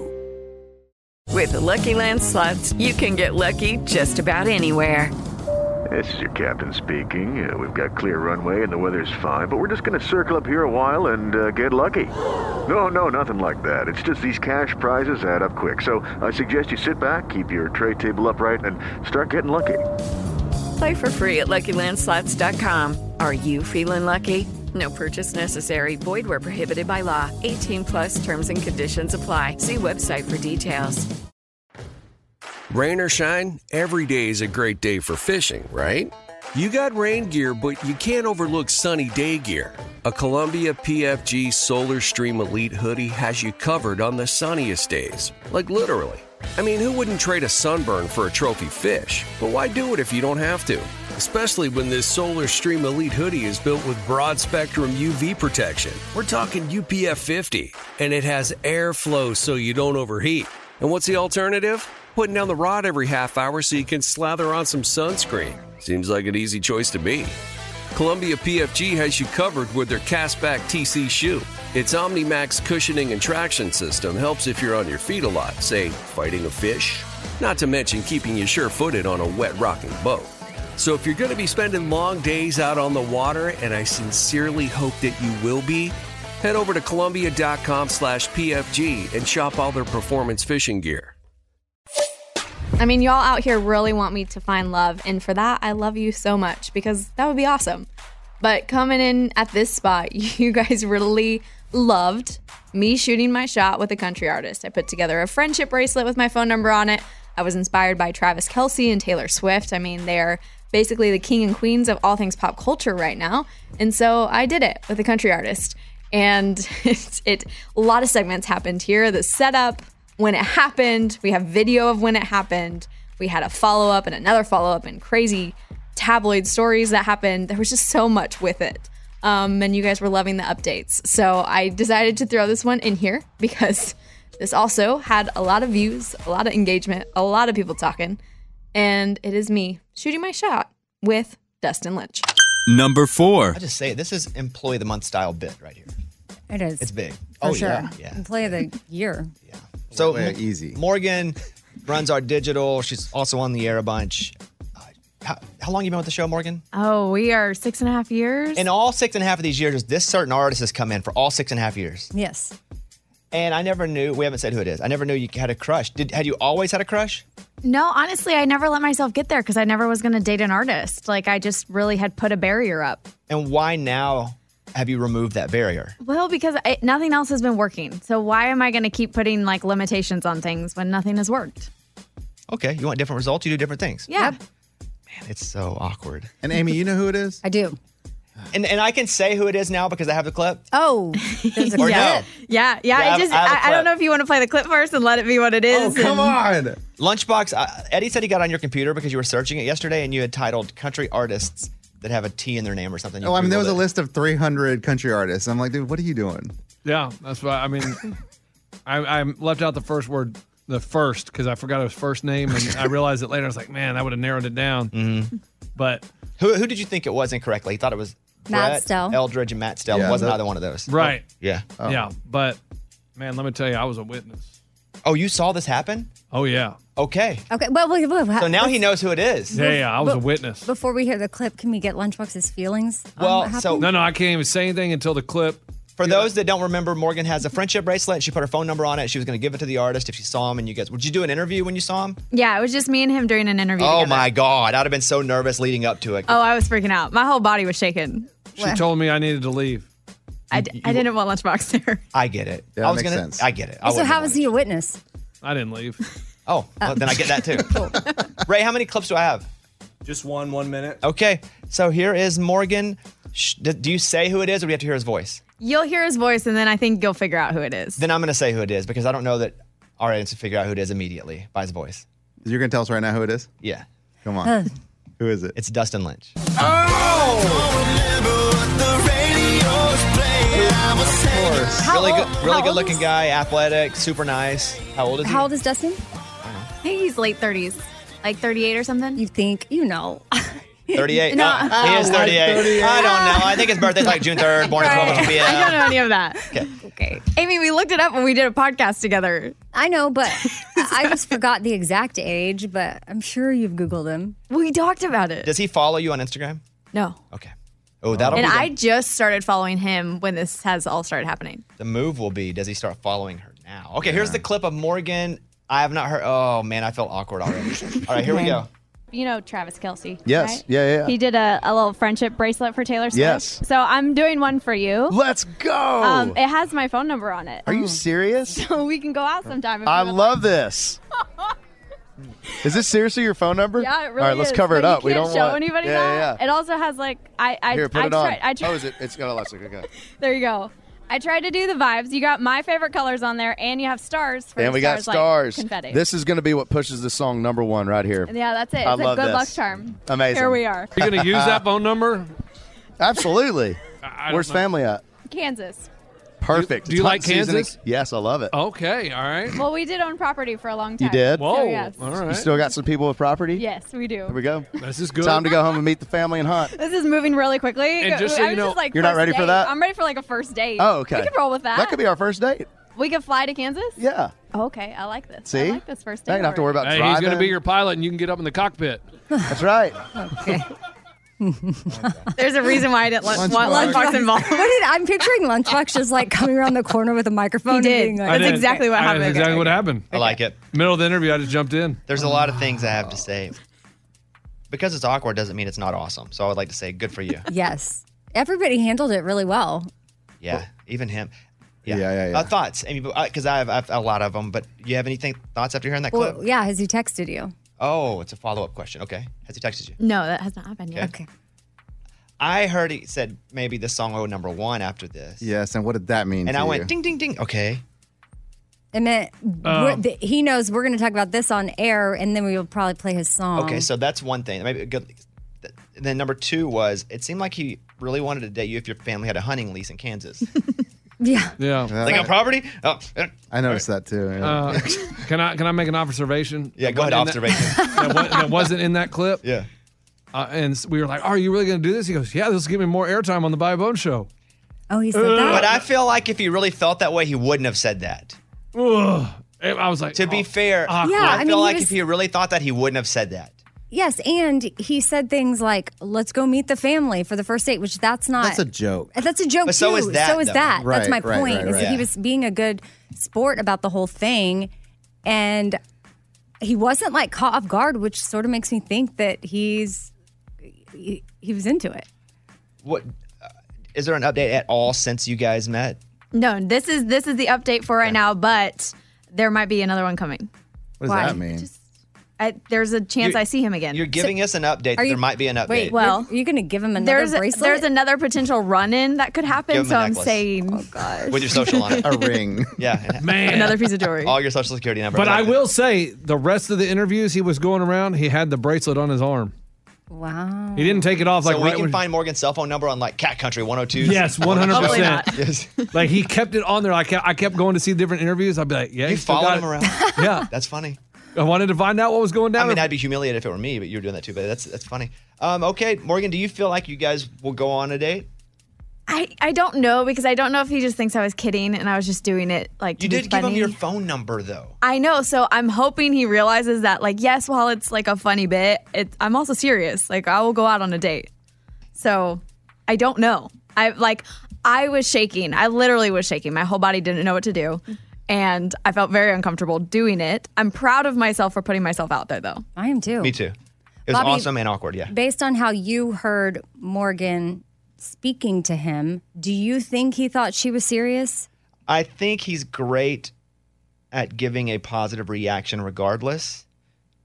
He's pretty clutch in Well, yeah, that was obvious. from having dealt with Yeah. them. He, he just reacts positively to everything because he's a very positive person. Right, but the question is, d- does whether he thinks it's a I think his brain was turning while it was happening. He's like, "Oh, your real number's on this." Okay. He goes, "Let's go!" Like he was trying to Yeah, it's stall not for a like minute. Like eight, what? seven, He- seven, like a Snickers. He needs a Snickers. Yeah. so, he can, so he can think for a minute. I don't know. I'm rooting for you. I like both you kids. I'm he's rooting like, for he's me like too. three years younger than I am. I like both of you kids. Uh, let us know if there's an update. Mm. It's a very exciting time here at the Bobby Bone Show. Or he'll never come in again and it'll just be awkward. I, I got cringy vibes like I do when he, when Lunchbox goes to bathroom stalls. Me too, man. I, it hurt. I was like, oh, that's what it felt like. Oh. But you loved it at the I same time, love right? it. I, love it for you, for you as a person, because you're vulnerable to do that. It's brave. You're trying new things to get new results. Like that, I love. You're giving other single women ideas. But that mean that doesn't mean it's not like cringy when you have to hear your friend go, "I like you. Do you like me?" Uh, That's tough, but good for you. All right, let's play a little Dustin Lynch now. How about stars No, like that, confetti? that'd be too easy for him. Oh. Yeah, this goes out to Morgan. I feel like he deserves the spin. no, no, no, because maybe he just wants to spin. We're gonna play something old that won't affect him. Oh. Let's do Small Town Boy. Okay. Because Dustin's already was a number one. All right, Dustin Lynch, we see you. Your move. Balls in your court. Oh yeah, yeah, Add another cliche. yeah. Uh, your, Um, your turn. Okay, good one. It's the best bits of the week with Morgan number two. We love Lunchbox's antics on the show. It's what makes some of our show the way that it is. He is so obnoxious and so wild and crazy and will do just about anything that it's pretty awesome. And one of those things being that he really wanted to visit Todd Chrisley in jail. This has been a running bit that has continued on and on and on. And earlier this year, we're basically making like a full circle moment because this happened in January. He wrote a letter and sent it to Todd Chrisley to see if he could come and visit him. But then he never heard back. And then there was an update that somebody was stealing letters, and then Lunchbox sent another letter to a. Di- uh, there's a lot of things that have happened with this bit since this aired in January. But this January moment when he was talking about and sharing what he wrote in the letter was all over the place. People loved it and they were engaging with it, and that's why it's coming in at this number three spot. So you're about to hear that the letter that Lunchbox wrote and sent to Todd Chrisley while he's in jail. Number three. The only way Lunchbox can go visit Todd Chrisley in prison in Florida is if Todd puts him on a list. And we've told Lunchbox if he puts you on the list, you can take off from the show and drive down and go visit him. You ever visited anyone in prison? No, just been visited in prison. You weren't in prison. That's you were in jail. jail, and that was Oh. a bit we did on the show, That's different. and you were out in 24 hours. that, that ain't, that they ain't the big house. That's a but- small house. But they did say my name over the thing and go to you know visitation room two, and I walk in there and it was just like on TV where there's the window and the, you, you pick up the phone, you talk to the other guy on the other side. Is a lawyer, And right? It's like yeah, and I was like when it, when they called my name, I was like, dang, my dad's here to see me. it wasn't your dad, though, was no, it? it was the lawyer. I had no idea who it was. I was like, how'd my dad know how to find me? Lunchbox got one call out of prison, j- jail. Sorry, now he's Yeah. convinced me he was in jail. we did a bit, whatever. Lunchbox went to jail, and he got one call, and he called me. And so I had to call his parents and be like, hey, Lunchbox is in jail. Oh, no. It's a weird call, man. Uh. so Lunch wants to go visit Todd Chrisley, and I think that's awesome. And Todd was a guest host on our show. We know Todd Chrisley. We didn't know what he was up to, but we know. So to go be- visit, he's got to be on a list. Todd's got to put you on a list. The only way we can get a hold of him is by writing a letter. You've written it. How long is it? It's not that long. Okay. Here is Lunchbox's letter to Todd Chrisley with the intention of getting on a list to go visit him. Okay, here we go. Todd, I hope you're doing well and settling in and getting comfortable in your new dig. it's Lunchbox. You might remember me playing with you in a charity softball game a few years ago. I was on your team then, and I'm on your team now. Oh. A lot of innocent people get wrongly convicted Oh, every day, come on. and it's a shame this happened to you. The Todd I know doesn't deserve to be in prison. Women commit fraud every day with their push up bras, Spanx, and all that makeup, but they're still out here walking the streets. But they have you locked up for the next 12 years. Seems crazy if you ask me. I'm heading to Florida in a few weeks, so I wanted to stop in and catch up on life. if you could do me a solid, I need you to add me to your visitor list so I can get past the guards. Let me know if you need me to bring anything and keep your head up. We will get through this together. I will always be the captain of Team Todd. TT for life. Your BFF lunchbox. I like it. Pretty good. That's, a good letter. The only thing I think I would put in there is, I really want to come. I mean, you really have to, because he could think it was a joke. He could think you're just kidding with him, like put me on the list so I can get past the guards. I would just say, I do want to come visit you if that's cool, but I need to be on the list. Like seriously, like okay. seriously. So I might- should put PS. Like yeah, P.S. I'm as much as this seemed funny, it was, but I would love to come see you. So let me know if you can put me on the list. Okay. There just needs to be a serious line. Okay. Mm-hmm. Man, that was good, right? I, you know, I, man. I, ooh, So is it okay that he's like lying about the whole being on your side kind of thing? I've, I, you know what, Eddie? I don't care. I mean, went a little hard on he that did one. okay, because he's all right. definitely not. He actually did the research that convinced us exactly of the opposite. Because I was like, I don't know. What do I know about this case? Sometimes people in lunchbox. Well, actually, he did it, and here's how why I think that. Yeah. man, so- when you read into it, it did seem like he did it. Okay, but now you just contradicted Yeah, yeah. See, I know, but but for for the TT letter, for life. yeah, TT for life, man. Send it off today, Okay. and then every week or so, we'll just check in and see if you've got Oh. a letter back. What if he writes back? Are there any rules? Can you send it next day air to prison? Or do you have to send it regular? Like, how is there a hmm. rule on the envelopes coming in? I, Yeah, I don't know what kind of packages they can get in prison. like, can I send a care package? Like, could I send goldfish with it? Hmm. no. Probably not. You have to get And they're going to look at every letter that's sent, obviously. Oh yeah, they check it for drugs, everything. But I wonder if you could just send, because we use stamps.com, can we just send it like UPS?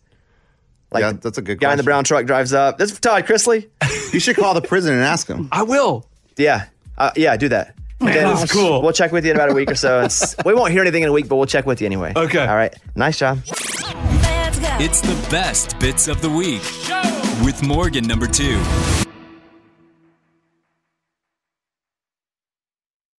This is it. Your moment. This is your time to make your comeback with Purdue Global. When you come back with a Purdue Global degree, you create opportunity for yourself, your family, and your future. It's a degree you can be proud of, a degree that employers will trust and respect. Purdue Global offers working adults like you over 175 flexible degree programs to meet your specific career goals. These include associate, bachelor's, master's, and doctoral degrees and certificates. Purdue Global degree programs range from nursing to business to communication and more. Whatever your interest, we have the degree that will move you forward. You have the knowledge, you have the experience. Now it's time to get credit for the work you've done and earn the recognition you deserve with Purdue Global, Purdue's online university for working adults. You know you're worth it. We do too. So don't wait another second to get the degree that will take your career to the next level. Start your comeback today at purdueglobal.edu. Rain or shine, every day is a great day for fishing, right? You got rain gear, but you can't overlook sunny day gear. A Columbia PFG Solar Stream Elite hoodie has you covered on the sunniest days. Like literally. I mean, who wouldn't trade a sunburn for a trophy fish? But why do it if you don't have to? Especially when this Solar Stream Elite hoodie is built with broad spectrum UV protection. We're talking UPF 50, and it has airflow so you don't overheat. And what's the alternative? Putting down the rod every half hour so you can slather on some sunscreen. Seems like an easy choice to me. Columbia PFG has you covered with their Castback TC shoe. Its OmniMax cushioning and traction system helps if you're on your feet a lot, say, fighting a fish. Not to mention keeping you sure footed on a wet rocking boat. So if you're going to be spending long days out on the water, and I sincerely hope that you will be, head over to Columbia.com slash PFG and shop all their performance fishing gear.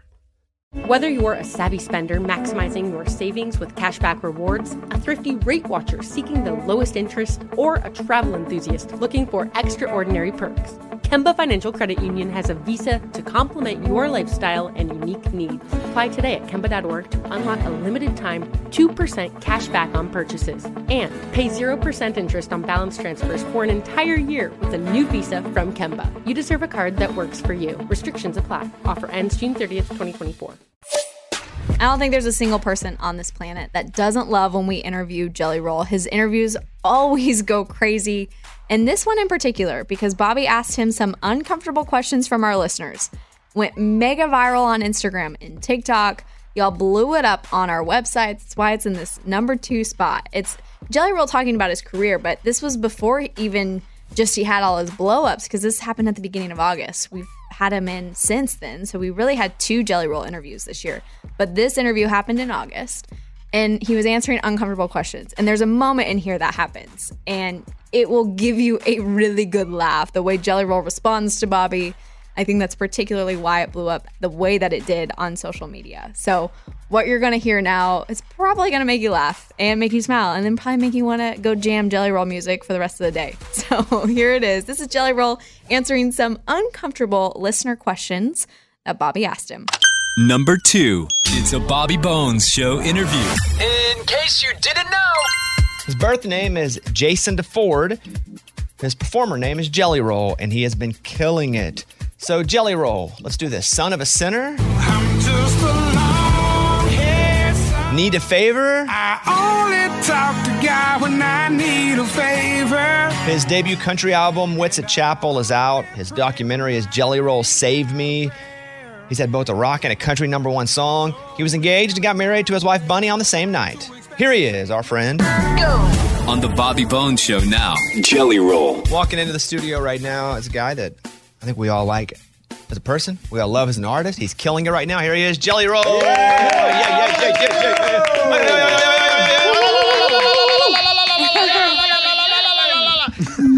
yes, baby. That's what I'm talking about. What's up, buddy? What's up, Bobby, oh, baby?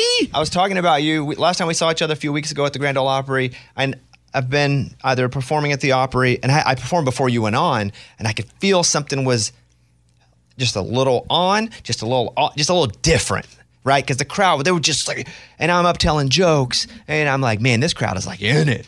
And then when you came out, and I've seen many people play the Opry, and I've seen like Garth playing it go bananas. I've never seen the reaction from the beginning of an Opry set as electric as it was when you walked in the history of me going to the Opry. It was as electric of the Grand Ole Opry as I've ever seen at the beginning of a set. Dude, it was so special that night, Bobby. And I heard you talk about it on the Bobbycast. Thank you for that, man. I um I didn't I didn't I thought I like you know how in a moment you're like, this was this is crazy. And then the next day you're like, I still think it was crazy. so I you know, sometimes you wake up the next day like it wasn't it was crazy, but it wasn't. So I went and watched it again. And it was dude, it was everything me and you thought it was. There I was mean, a it time was special. where the crowd was going so crazy, and there's like a three minute commercial break, and me and Jelly were going to sit and just kind of talk in between on the live stream where people are watching, and the, they wouldn't sit down because of a standing ovation. That I was like, ah, screw it, let them cheer. They cheered for three whole minutes until we went back. it was awesome. It was aw- crazy, dude. What has been the craziest part of this recent season for you? Because you've been going, you've been grinding for a while. But what's been the craziest part of this recent season where, again, you have to like look back and go, man, that's still crazy that that happened of all of this? Oh, dude. I mean, where do you start, dude? Meeting Garth Brooks, winning three CMT awards. I mean, what about the greatest night, dude? I didn't go to prom. You know what I mean? I didn't have a prom. I didn't graduate, and I'm sure that's what it felt like. You're both in one night in front of six million Mm-hmm. people. I mean, it was the greatest night. I caught, you know, um, dude. I did the North Dakota State Fair. And I broke the attendance record at a fair that's been there for 50 years. Wow. Almost 19,000 people. We beat Aerosmith's record by like 27 tickets. It was insane. It's everywhere we go is like just the, my relationship with the police that they pick me up from airports now and take me places. This is the coolest thing now. I see police and I'm like, that's my friend. I know they're here to help. They now get you instead of apprehend you. Exactly. It's just a word switch there. It's a Yeah. difference. Yeah, it's great. So the Hulu documentary, how has that impacted folks that maybe wouldn't have known who you were? Because I imagine a lot of people are like, I saw that. Dude, it was um I get it all the time. I get people that are even like, "Hey man, not a country fan, but dude, love you. Love the story, watch the doc, you know." Um and I think it was most important, kind of like we talked about on this show, kind of catalyst that whole thing with what we're doing for at-risk youth. And I think that it's kind of a thing too that I think it brought attention to a cause that people never really thought about existing. And that was one of my purposes in agreeing to do the documentary from the beginning. So when you talk about at-risk youth, and you've done, and you're you're, you're constantly trying to do a lot for kids that are right now serving time or young adults serving time. Why? Why is it important to help the kids that are in, or the young adults incarcerated right now? Well, it's deeper than just helping that. I think that as an artist or as a human that progresses in life, that we have an obligation to give back. I think it's just so important for us to be conscious of always what we can do. And I think things that are passionate are the most important to us, right? So for me, it, it's important because I was a juvenile, I was an at risk kid. And I say it all the time. I support the adult jails. We go see them all the time. But, you know, by the time you go to your fourth or fifth time in jail, you're an adult. You got to figure out a way to break the cycle. When you're 16 years old, you don't understand the cycle. You're not, you know, you don't need discipline. You need love. You need rehabilitation. There's times in life you need discipline, but not when you're a 15 year old. And I just want to go back and give them courage, dude. It's cool. I go to that same juvenile now, and that same juvenile I was locked up in, in that parking lot of that stadium. I just played CMA Fest. You know what I'm saying? I got to like, you can do it. It's obtainable. And I think it also helps because when I was in there, Bobby, nobody ever came to talk to me that I related to. The Gideons would come and give us Bibles, and I appreciated that because I read the word of the Lord because of that, which has been a strong anchor of my faith. But I didn't understand these 75 year old men with bow ties. You know what I mean? We're a bunch of convicts. So it's like, hopefully, me coming in there kind of kind of spreads that love when we go in there too, and lets them know that there is hope on the other side of your summer of 16. Jelly Rolls here. We're gonna play Need a Favor, which is man, it's just so this song's just so good. It's just so good. Like I like the other I mean I really like the other stuff too, but this song, like the first time I heard it, it just hits different. One, the message, obviously. I think we all feel like that too. I think we all feel like that. Like we kind of ask for help. For, like we pray mostly when we need it more than we try to be better at it. We make like deal. It, but I mean, this this was it. So tell me about this song and how it all came together, like the creatively here. Well, Austin and them had called me with the idea, and I loved everything about it. I just I felt like we needed it. that the production was probably going to be the most important part of this for us because I wanted it to feel like an old church anthem. Like I grew up. I, I'll give you a typical Sunday in the South for me yesterday. I woke up and my brother became a deacon at a little small church in South Nashville, and my daughter's best friend got baptized. So I had two, and that's not a, a normal thing for me. You know what I mean? But also, it wouldn't surprise me if either one of them had a drink on Saturday night. One of them's a 50 year old deacon, the other one's a 16 year old high schooler. You know what I'm saying? And I think that's also indicative of a Sunday in the South, right? Or a Saturday in the South, should I say. And I wanted it to feel like that. I was like, what does worship music for real sinners feel like? And that's what was important for the song. Jelly, when you and your wife met, did you get engaged and married like super close to each other? Oh, yeah. How quickly did you get engaged and married? The, the same night, I guess, technically. Well, so I was at the What do you mean, I guess technically? so we got one of them old stories that we didn't we don't know our anniversary and this is why we i'd asked her at the tin roof here in nashville to marry me and one night we were in there drinking i was like we were just talking about it i was like we should just do it she was like i'm in we were in vegas out one night Is that how you propose? Literally, we should just do it. I'm in. yeah yeah yeah, it was okay. something like i mean it was a little more drunkenly romantic but we were both you know but we went down to vegas and we were out there and um, they had a show Yelawolf had a show with the deftones and Yellow was like, "What are you doing tonight?" I was like, "I think we're gonna go to the courthouse after this and get married." I'm just kind of, you know, kind of nudging him. He's like, "You serious?" I'm like, "Yeah." He's like, "Come out on stage and say it." So I brought Bunny out on stage at the Joint in Las Vegas, which is now the theaters at the Virgin Hotel, and asked her would she marry me that night, and she said, "Yeah." And we got straight off that stage. Didn't even watch the rest of Yelawolf set or or or the Deftones. Got straight in the car and went and found a courthouse and sat, did it right then. Went to a little chapel. We got married by a little lady that looked like a hobbit. And because we got and because we got married at like one o'clock in the morning, we like they let us pick our anniversary. Mm. So we we don't really know what day we actually got married on. So this year we play Vegas on our our anniversary somewhere between the 30th and September 1st, August 30th, September 1st. So when I play Vegas, shameless plug, tickets are still available now at jellyroll615.com. When I play Vegas that night, we're going to leave the show, go straight back to the uh, little chapel we got married at, and do it again. And this way, we're going to have a real date. That's it's going to be awesome. September 1st. I'm doing a show on that stage, the Virgin Theater stage, where you and your wife got uh, shameless plug bobbybones.com. Come after that. Comedically inspirational bobbybones.com. But I'm doing that's what I'm doing on my show where you guys got engaged at that Virgin that theater. It is awesome. Virgin Have you been there before? Uh-uh. It's kind of like a legendary. It used to be called the Joint because it was connected to the Hard Rock Hotel. It's kind of like a legendary little rock club. It's huge too. It's like four or five thousand people. That's a big club, dude. How are you? How are you feeling? You like you look good. I feel You look the best dude. I've ever seen I'm you look. telling you, baby. Like your, Uh, like your hair looks good. I'm it's like is this a new hair? Yeah, I cut my hair. Looks good. Like you. I don't know why did y'all let me run out here looking homeless and unkept for so long. I know I had a song called "Long Hair Son of a Sinner," but nobody loved me enough to be like, dude. My wife kept saying it. I thought she was being a hater. why don't? you- Why would I not listen to the person I trust the most? You know. And she's like, I'm telling you, dude, you got to do something. You look really unkept. And nobody else was saying. I was like, I think I'm looking great. And finally, I was like, I look really bad, man. But you look good. I feel great. Dude. what are you doing differently? I'm drinking less. I'm eating better. I'm losing weight. I'm I'm not. I'm working out a little bit, but kind of taking it slow. Are you playing golf at all? Uh, not as much, dude. I'm I'm swinging. That's the first place I ever met. Ever met Jelly ever was on a golf course.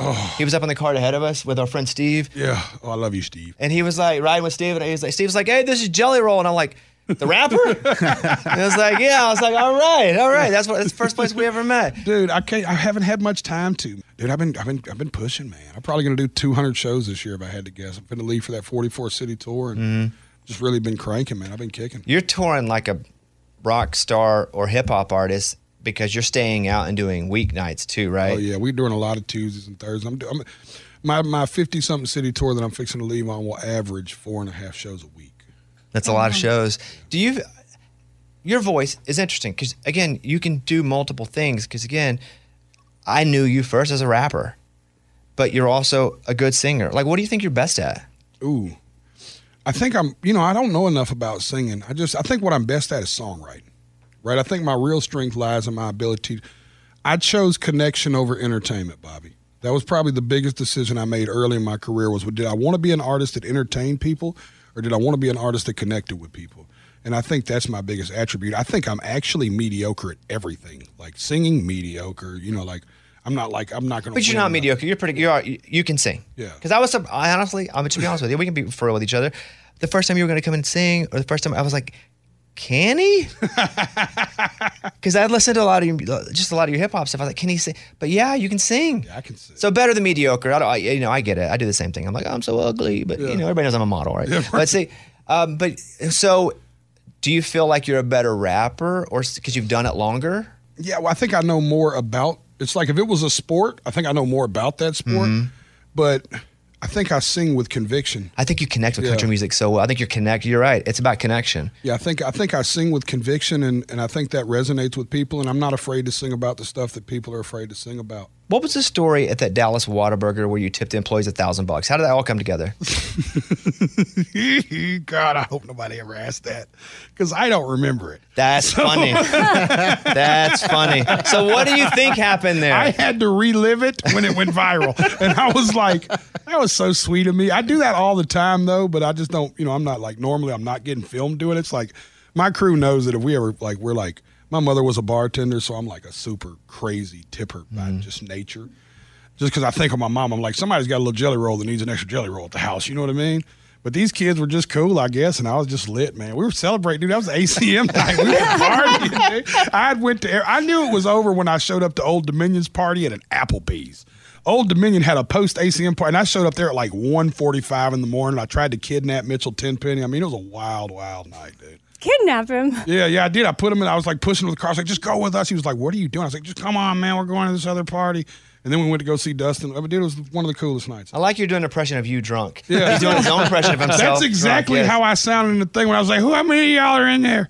You can just hear the just blackoutness in my voice. Was and I was on my live. That's what's even worse. Or was it my live that went viral or theirs?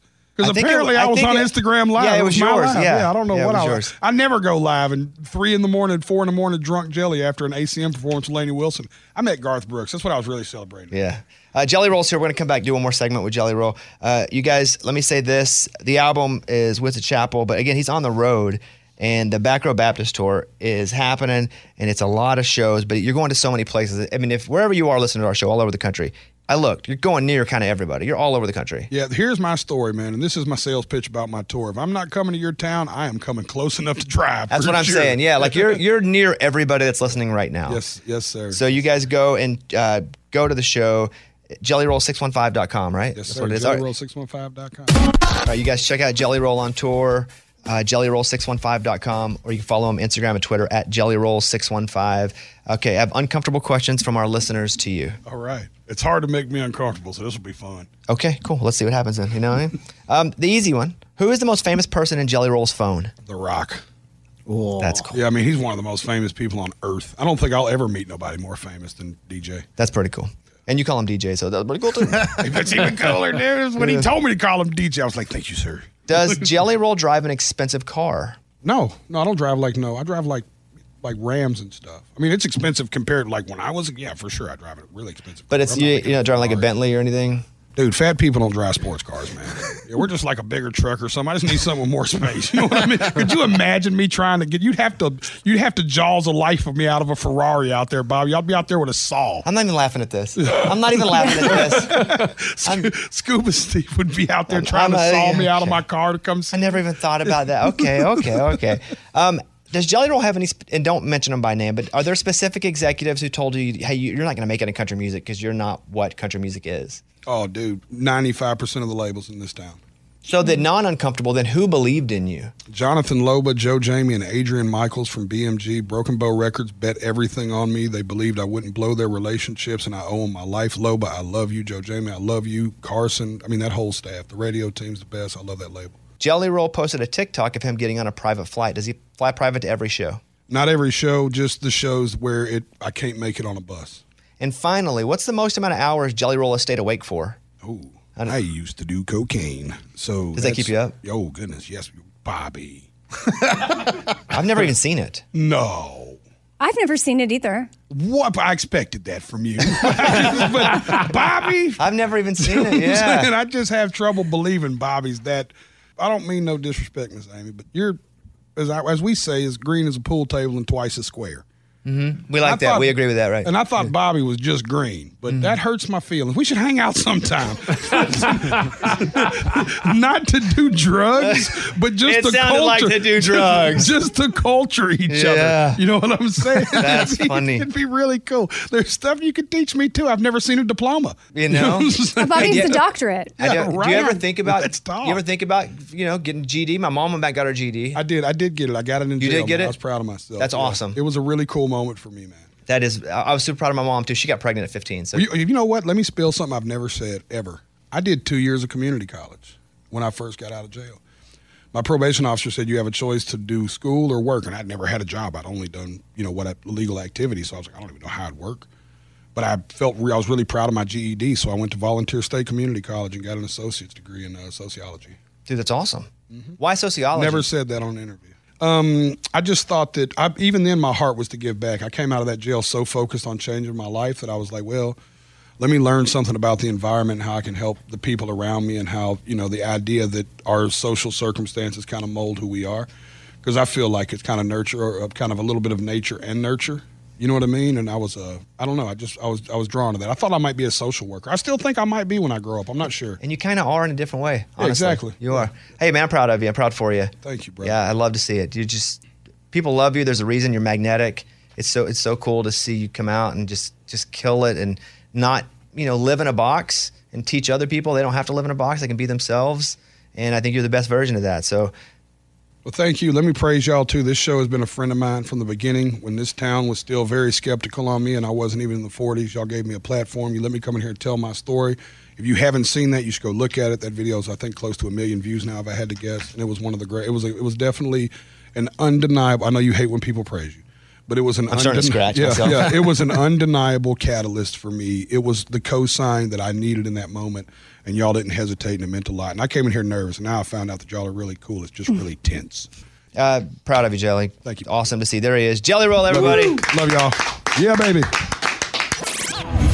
It's the best bits of the week with Morgan number two. And as I've mentioned before, it's always really weird when I have to put a somber message in this number one spot for best bits. It's hard for me. It's a, a conflict because, you know, this is the best bits of the year, but best bits could mean so many things. And it just so happens that the best bit this year, the one that got so much engagement, so much response, is something that isn't so great that happened in somebody's life. But we do come on the show and we talk about a lot of personal things and we share our lives with all of you. And it's something that you guys really enjoy about the show based on all the feedback that you give us. And so that is why it's always a big deal when something big happens in somebody's life. So Amy shared some really big news in March earlier this year.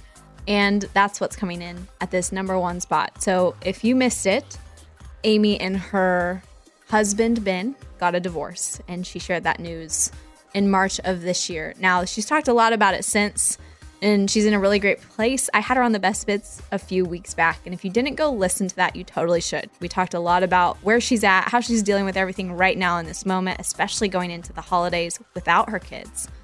So, highly encourage you guys to go check that out to hear how she is now, especially hearing this bit right now of her making this announcement. This is coming in at the number one spot. Here's Amy sharing some very personal news about her marriage from March. Number one. You know, we live a lot of our lives here on the air with you guys, uh, sometimes alongside you, sometimes we share stuff so, you know, you'll get to know us better. Sometimes we share stuff because it relates and we think we can help. You know, a lot of different reasons. We've been doing this for a long time. I've been doing this since, dang, 17, 18 years old. So I've been doing it for a long time. For how old am I? 42 Yes. point? Yeah. So we do. We, we, we try to share a lot with you for different reasons. And so that's what we're going to do here. And I would just rip the band aid off and just go right at it. That's what I would do. Yeah, well, so we share a lot of our lives, and I know uh, listeners have walked alongside so much that we've been through. Um, both of my parents passing away, the adoption of children, uh, you know, the first year of the show back in 2006, my first year on the show, I I got married, and um, you know, I've been walking through something for the last couple of years that it's not a secret, but it's also something that we've kept pretty private so that we could heal as a family and, and take care of, of everyone involved. And so, yeah, talking about it right now isn't easy, but it feels right. Like this is the right time. And um, Ben and I, that's my husband. I don't talk about him much. He's always been a very private person. In fact, when I joined the show, he was in the Air Force and we we called him Air Force guy because he didn't want his name We did? on the radio. Yeah, when we first started Ah. dating, you were like, I should have picked a different branch, though, to not be so dialed in on that one. yeah. Yeah, but he wasn't. Yeah, he's in Air yeah. Force. So Ben and I are getting a divorce, and this is something that was not made lightly at all whatsoever. Um, in fact, it's like I said, it's been the last couple of years that we've spent a lot of time just working towards what is most loving for everybody involved and um, really most true to the people that we've become. And I know from my childhood uh, and now as an adult how divorce is painful, stressful, it's emotional. Um, and so, really, the well being of our kids and co parenting and learning how to co parent in a way to show up as the best uh, parents possible for our kids has been the top priority through all of this. And so, I think that's what we've been working through. And I'm honestly very, I'm very proud of how we've, as a family, navigated this whole thing. And I guess it's just, it's hard to, you know, s- say it. Again, it's not a secret to our people, um, but just now putting it out there just so I can show up authentically as myself in this in this new chapter of my life. And nobody wants something like this to happen. I mean, honestly, I never thought it would happen in, to me. And my younger self would have never allowed it. What do you know, mean?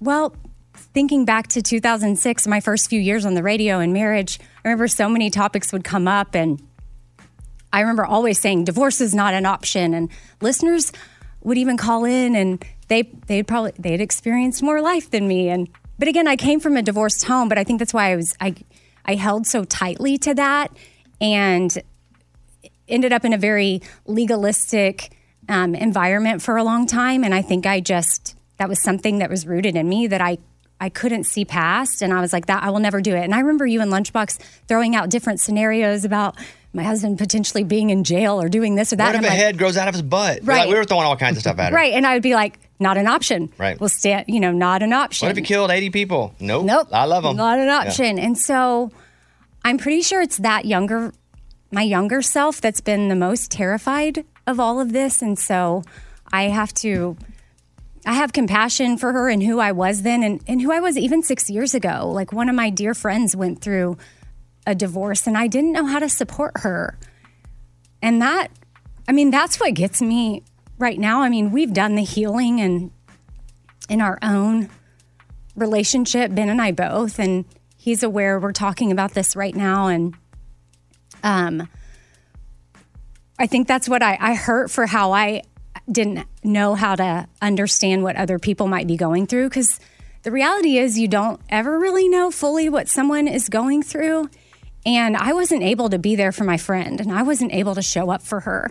And we recently, uh, in the last seven or eight months, reconnected and were able to repair our relationship. And I was able to finally see because what Ben and I have been walking through, what she was going through, and how I just, I think I, because I didn't understand it, I, I had some like, why can't you figure this out? Or a little bit of judgment in there that now I have fully released, thank goodness. And um, I'm thankful now that I- I'll be able to show up for people in a different way. Um, and we wouldn't be where we are today at all in this process if it wasn't for the love and support from our family and friends that have walked alongside us with no judgment and just such encouragement and support and wisdom and guidance from therapists.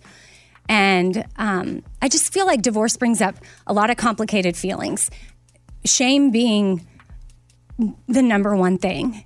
And so um, that's what we've been working on releasing. And I feel as though we're finally there. We've released ourselves from any stigma. And my hope in, in sharing this is really that anyone else walking through this type of loss will also be able to release any shame they feel around it because um, you're not alone in what you're going through. And so that is where we are, and that everyone is doing well. I was going to ask, like, how are you? It has been very, it is, it has been very hard. But I'm, how am I now? I feel like we're finally on the other side. Like we weathered multiple storms at the same time, not even just this. There was a lot happening at once for our family that almost didn't seem like, how can this happen all at the same time? But now that we're on the other side of it, I see actually how divine each thing was. Like one of the things had to happen for the next thing to be able to happen, and then for the next thing to happen. Like, and again, those are details that are close to to our family, and but I say that to also, you know, encourage anybody else going through multiple hard things is to sure you have to process and deal with it. You don't, but but just somewhere somehow start to process. Okay, what does this make possible? And don't waste it. Don't waste what you've been through and and linger in that hurt and pain. Like if you can process and heal, then you can get to the other side and see what what came from it. And for our family, so much has come from the last two years that actually we're now on the other side better people. What do you feel like you've learned about yourself? Um, that um I mean resilient is a word that comes to mind, which feels weird to say about yourself, but um all of us like that were involved. Like there was a time in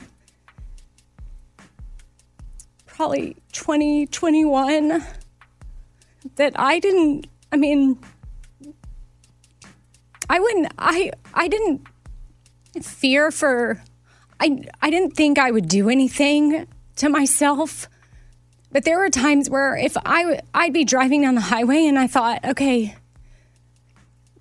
like if if I were to just get in an accident, that would be okay. You know? Like it was that hard. So, um resilient comes to mind because we persevered as a family. We showed up for each other. Um, we're a team. We've Ben and I both are a team. Like we went to therapy about all of this and mostly just to a lot of co-parenting, but us trying to figure out what was happening and what where we were going to go and how, what we were going to do. And that was a year. We saw a, one couples therapist for a year every week. A lot of those were two-hour sessions.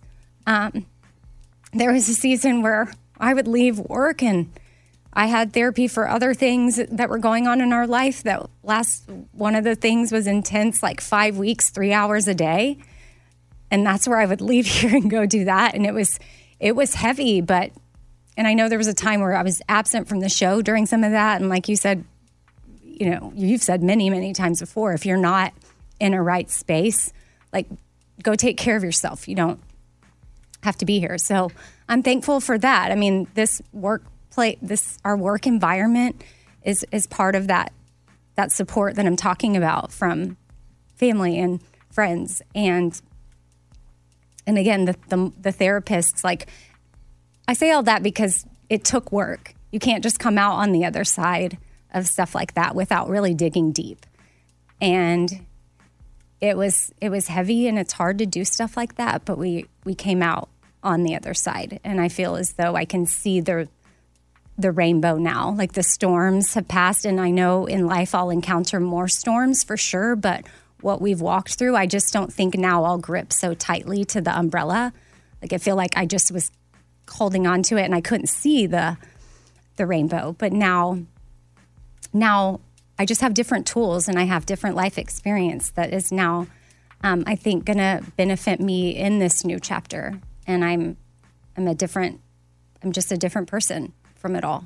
Yeah, you've been through a lot. Been a pretty heavy 18 months or so, maybe two years. Yeah, I think back. I mean, it all, it, all of this is probably around 2020. That, and I know for a lot of people that happened to be the year that um, everybody's lives probably got a little crazy. But it, none of this has anything to do with COVID. It, but it all started that year, so it's just a lot. Well, I'm proud of you. I love you. We love you.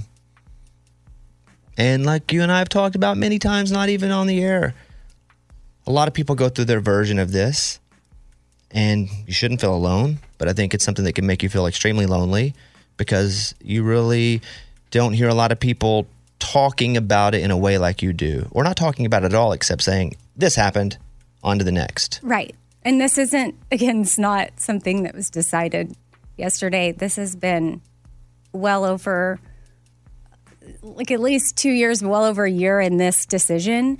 Um, but we were we were taking care of our family first before it became a thing. And I think, yeah, I just want to be able to show up here in segments and like not have to Yeah, to have to get have to over. dodge certain topics. And you know, Ben and I are both again in, in a good place. Like I, when I say I'm I'm proud of us, I I really mean it because it it's not easy, and I hope that that's encouragement to anybody else going through something hard like this. Is that hopefully, and I know not everybody's blessed with two people that are doing the work, and two people that are getting the healing, and two people that are wanting to continue the work to make it right. Because if you're in this and you're the only one doing the work and the other person's not, I can't even imagine.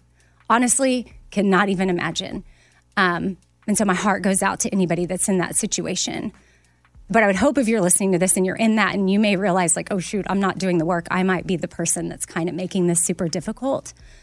Um, my hope would be that, you know, us talking about something like this might be that nudge to, to get the therapy, get the help, dig deeper, show up as a person that, you know, you can be proud of later that handled it well and well for your kids, well for your kids. Like, that's like for the last year, we have kept the kids in our house, and I know not everybody has this option, and it's going to transition soon. We'll, we'll start to rotate a week on, week off. We're doing 50 50 custody. Um, and, but we had an apartment close by, and the kids would stay in the house and we would rotate. So every week for the last year, we've been packing bags midweek and switching. And that was important for us to do that so the kids could feel like they were stable in their home. And now they're involved in the process of their dad getting a new house. And they, we drive by and look at houses and they're like, oh, can you get one with a basement? And, you know, so they're, they're now involved and they feel like they've got a little agency over this as well. Well, they're also very lucky to have two parents that love them. Yeah. And we do very much. Yeah. hmm Well, I'm proud of you for talking about it. It would have come up, and you're right. We had to dodge some stuff, and you know it's got to be tough to come on and go. Young me was kind of uh, uneducated, and this version of me is better educated, and I hope to help other people too. And that's what you did, and that's what you're doing. So you know, I say it again. We love you. I love you. Uh, you know what? Worse things have happened to weaker people, but you'll get through this, be better for it, and help others and help them get through similar things as well. I have no doubt. Yeah. Well, I'm able to come out and talk about it now because I feel like I am on that. Yeah. I've made it to that other side. It didn't seem right to come out any sooner than now. Well, and also there are things to our listeners. We love 95% of you. 5% of our listeners we can't stand. But the 5% that want to get on social media and write like, Amy, we know, and like post stuff, There's a reason she can't share things that it can be legal, it can be kids, it can be there's a reason, literally. And you're the reason we don't like 5% of you because you want to get online and be like, Amy, we know, we know we never see your husband in pictures. Amy, what does that even do? There's no reason. Amy's a real life human being. Yeah, they yeah, there's just It sucks. of- I would get so mad when I see people like, we know. Well, yeah, of course. I think people knew, but they didn't get online and be like, they because their lives were so worthless. They got to get online and like put other people's crap out there. Maybe 94% of your listeners I like. 6% I don't. but I get mad. But anyway, okay. Ray says we have to get out of this break. Which speaking of Ray, I thought he had my name in that envelope. So did I. I hit Amy this morning. I hit Oh Amy my this gosh. morning because we've been talking about this. We're figuring out when we could actually talk about this. hmm like legally and and then the envelope happened to be today and i texted amy and said what if your name's in the envelope that's why we did the envelope first in case her name was in the envelope it wasn't her name but i thought it was ray would you have ever done that No, but man, I would have looked like a genius. It's the best bits of the week with Morgan number two. Oh, guys, that was all a doozy. I mean, we went up, we went down, we went sideways. We went everywhere this year in 2023. It has been an insane year. And don't get me wrong, there are so many things that are not included here that were massive for the show and things that happened and things that got talked about. These are just the ones that you guys have engaged with, commented on the most. So if you don't like those, make sure next year in 2024 you're commenting on things that you love. Comments and engagement is always good for all kinds of brands, especially ones that you love. Just a pro tip from a digital director over here. But dang, this feels weird. This feels weird because I'm ending 2023 right now with y'all, essentially. Like, this is the last best bits before we go into 2024. And I am just sitting here, not sure what to do with myself. So, thank you guys. Thank you guys for an insane, wonderful year. Thank you for being incredible listeners. Very thankful for each and every one of you that listens to this, if and when you do. And I'm thankful that you also push it on other people to listen to when you post on social media and tell your friends. So, thank you. Thank you from all of us at the Bobby Bone Show. I hope you have a very safe, wonderful new year. And we will see you guys in 2024. I love y'all. Bye. That's the best bits of the week with Morgan. Thanks for listening. Be sure to check out the other two parts this weekend. Go follow the show on all social platforms. Bobby Bones Show. And follow at Webgirl Morgan. To submit your listener questions for next week's episode. Whether you're a savvy spender maximizing your savings with cashback rewards, a thrifty rate watcher seeking the lowest interest, or a travel enthusiast looking for extraordinary perks, Kemba Financial Credit Union has a visa to complement your lifestyle and unique needs. Apply today at Kemba.org to unlock a limited time 2% cash back on purchases and pay 0% interest on balance transfers for an entire year with a new visa from Kemba. You deserve a card that works for you. Restrictions apply. Offer ends June 30th, 2024. Are you looking for the perfect move in ready home this spring season? Now's the time to buy at Fisher Homes. For a limited time only, enjoy below market interest rates starting at 5.375% APR, 6.139% APR. With these exclusive lower rates, you can save hundreds on a move in ready home and start enjoying the benefits of home ownership even faster. Schedule your personal tour with one of our new home specialists at FisherHomes.com and make this spring the season you find your perfect home sweet home. Financing provided by Victory Mortgage, LLC, NMLS 461249, Equal Housing Lender. Are you spending more time in your basement now that it's your rec room, office, kids' playroom, or home gym? Well, you need to ventilate those spaces to remove stagnant, musty air. For over 20 years, the EZ Breathe ventilation system exchanges dirty, damp air for cleaner, drier, healthier air. Take charge of your indoor air with your own EZ Breathe ventilation system. You can get it installed, or DIY kits are available. Just call 866 822 7328 or visit takechargeofyourair.com and receive 20% off today.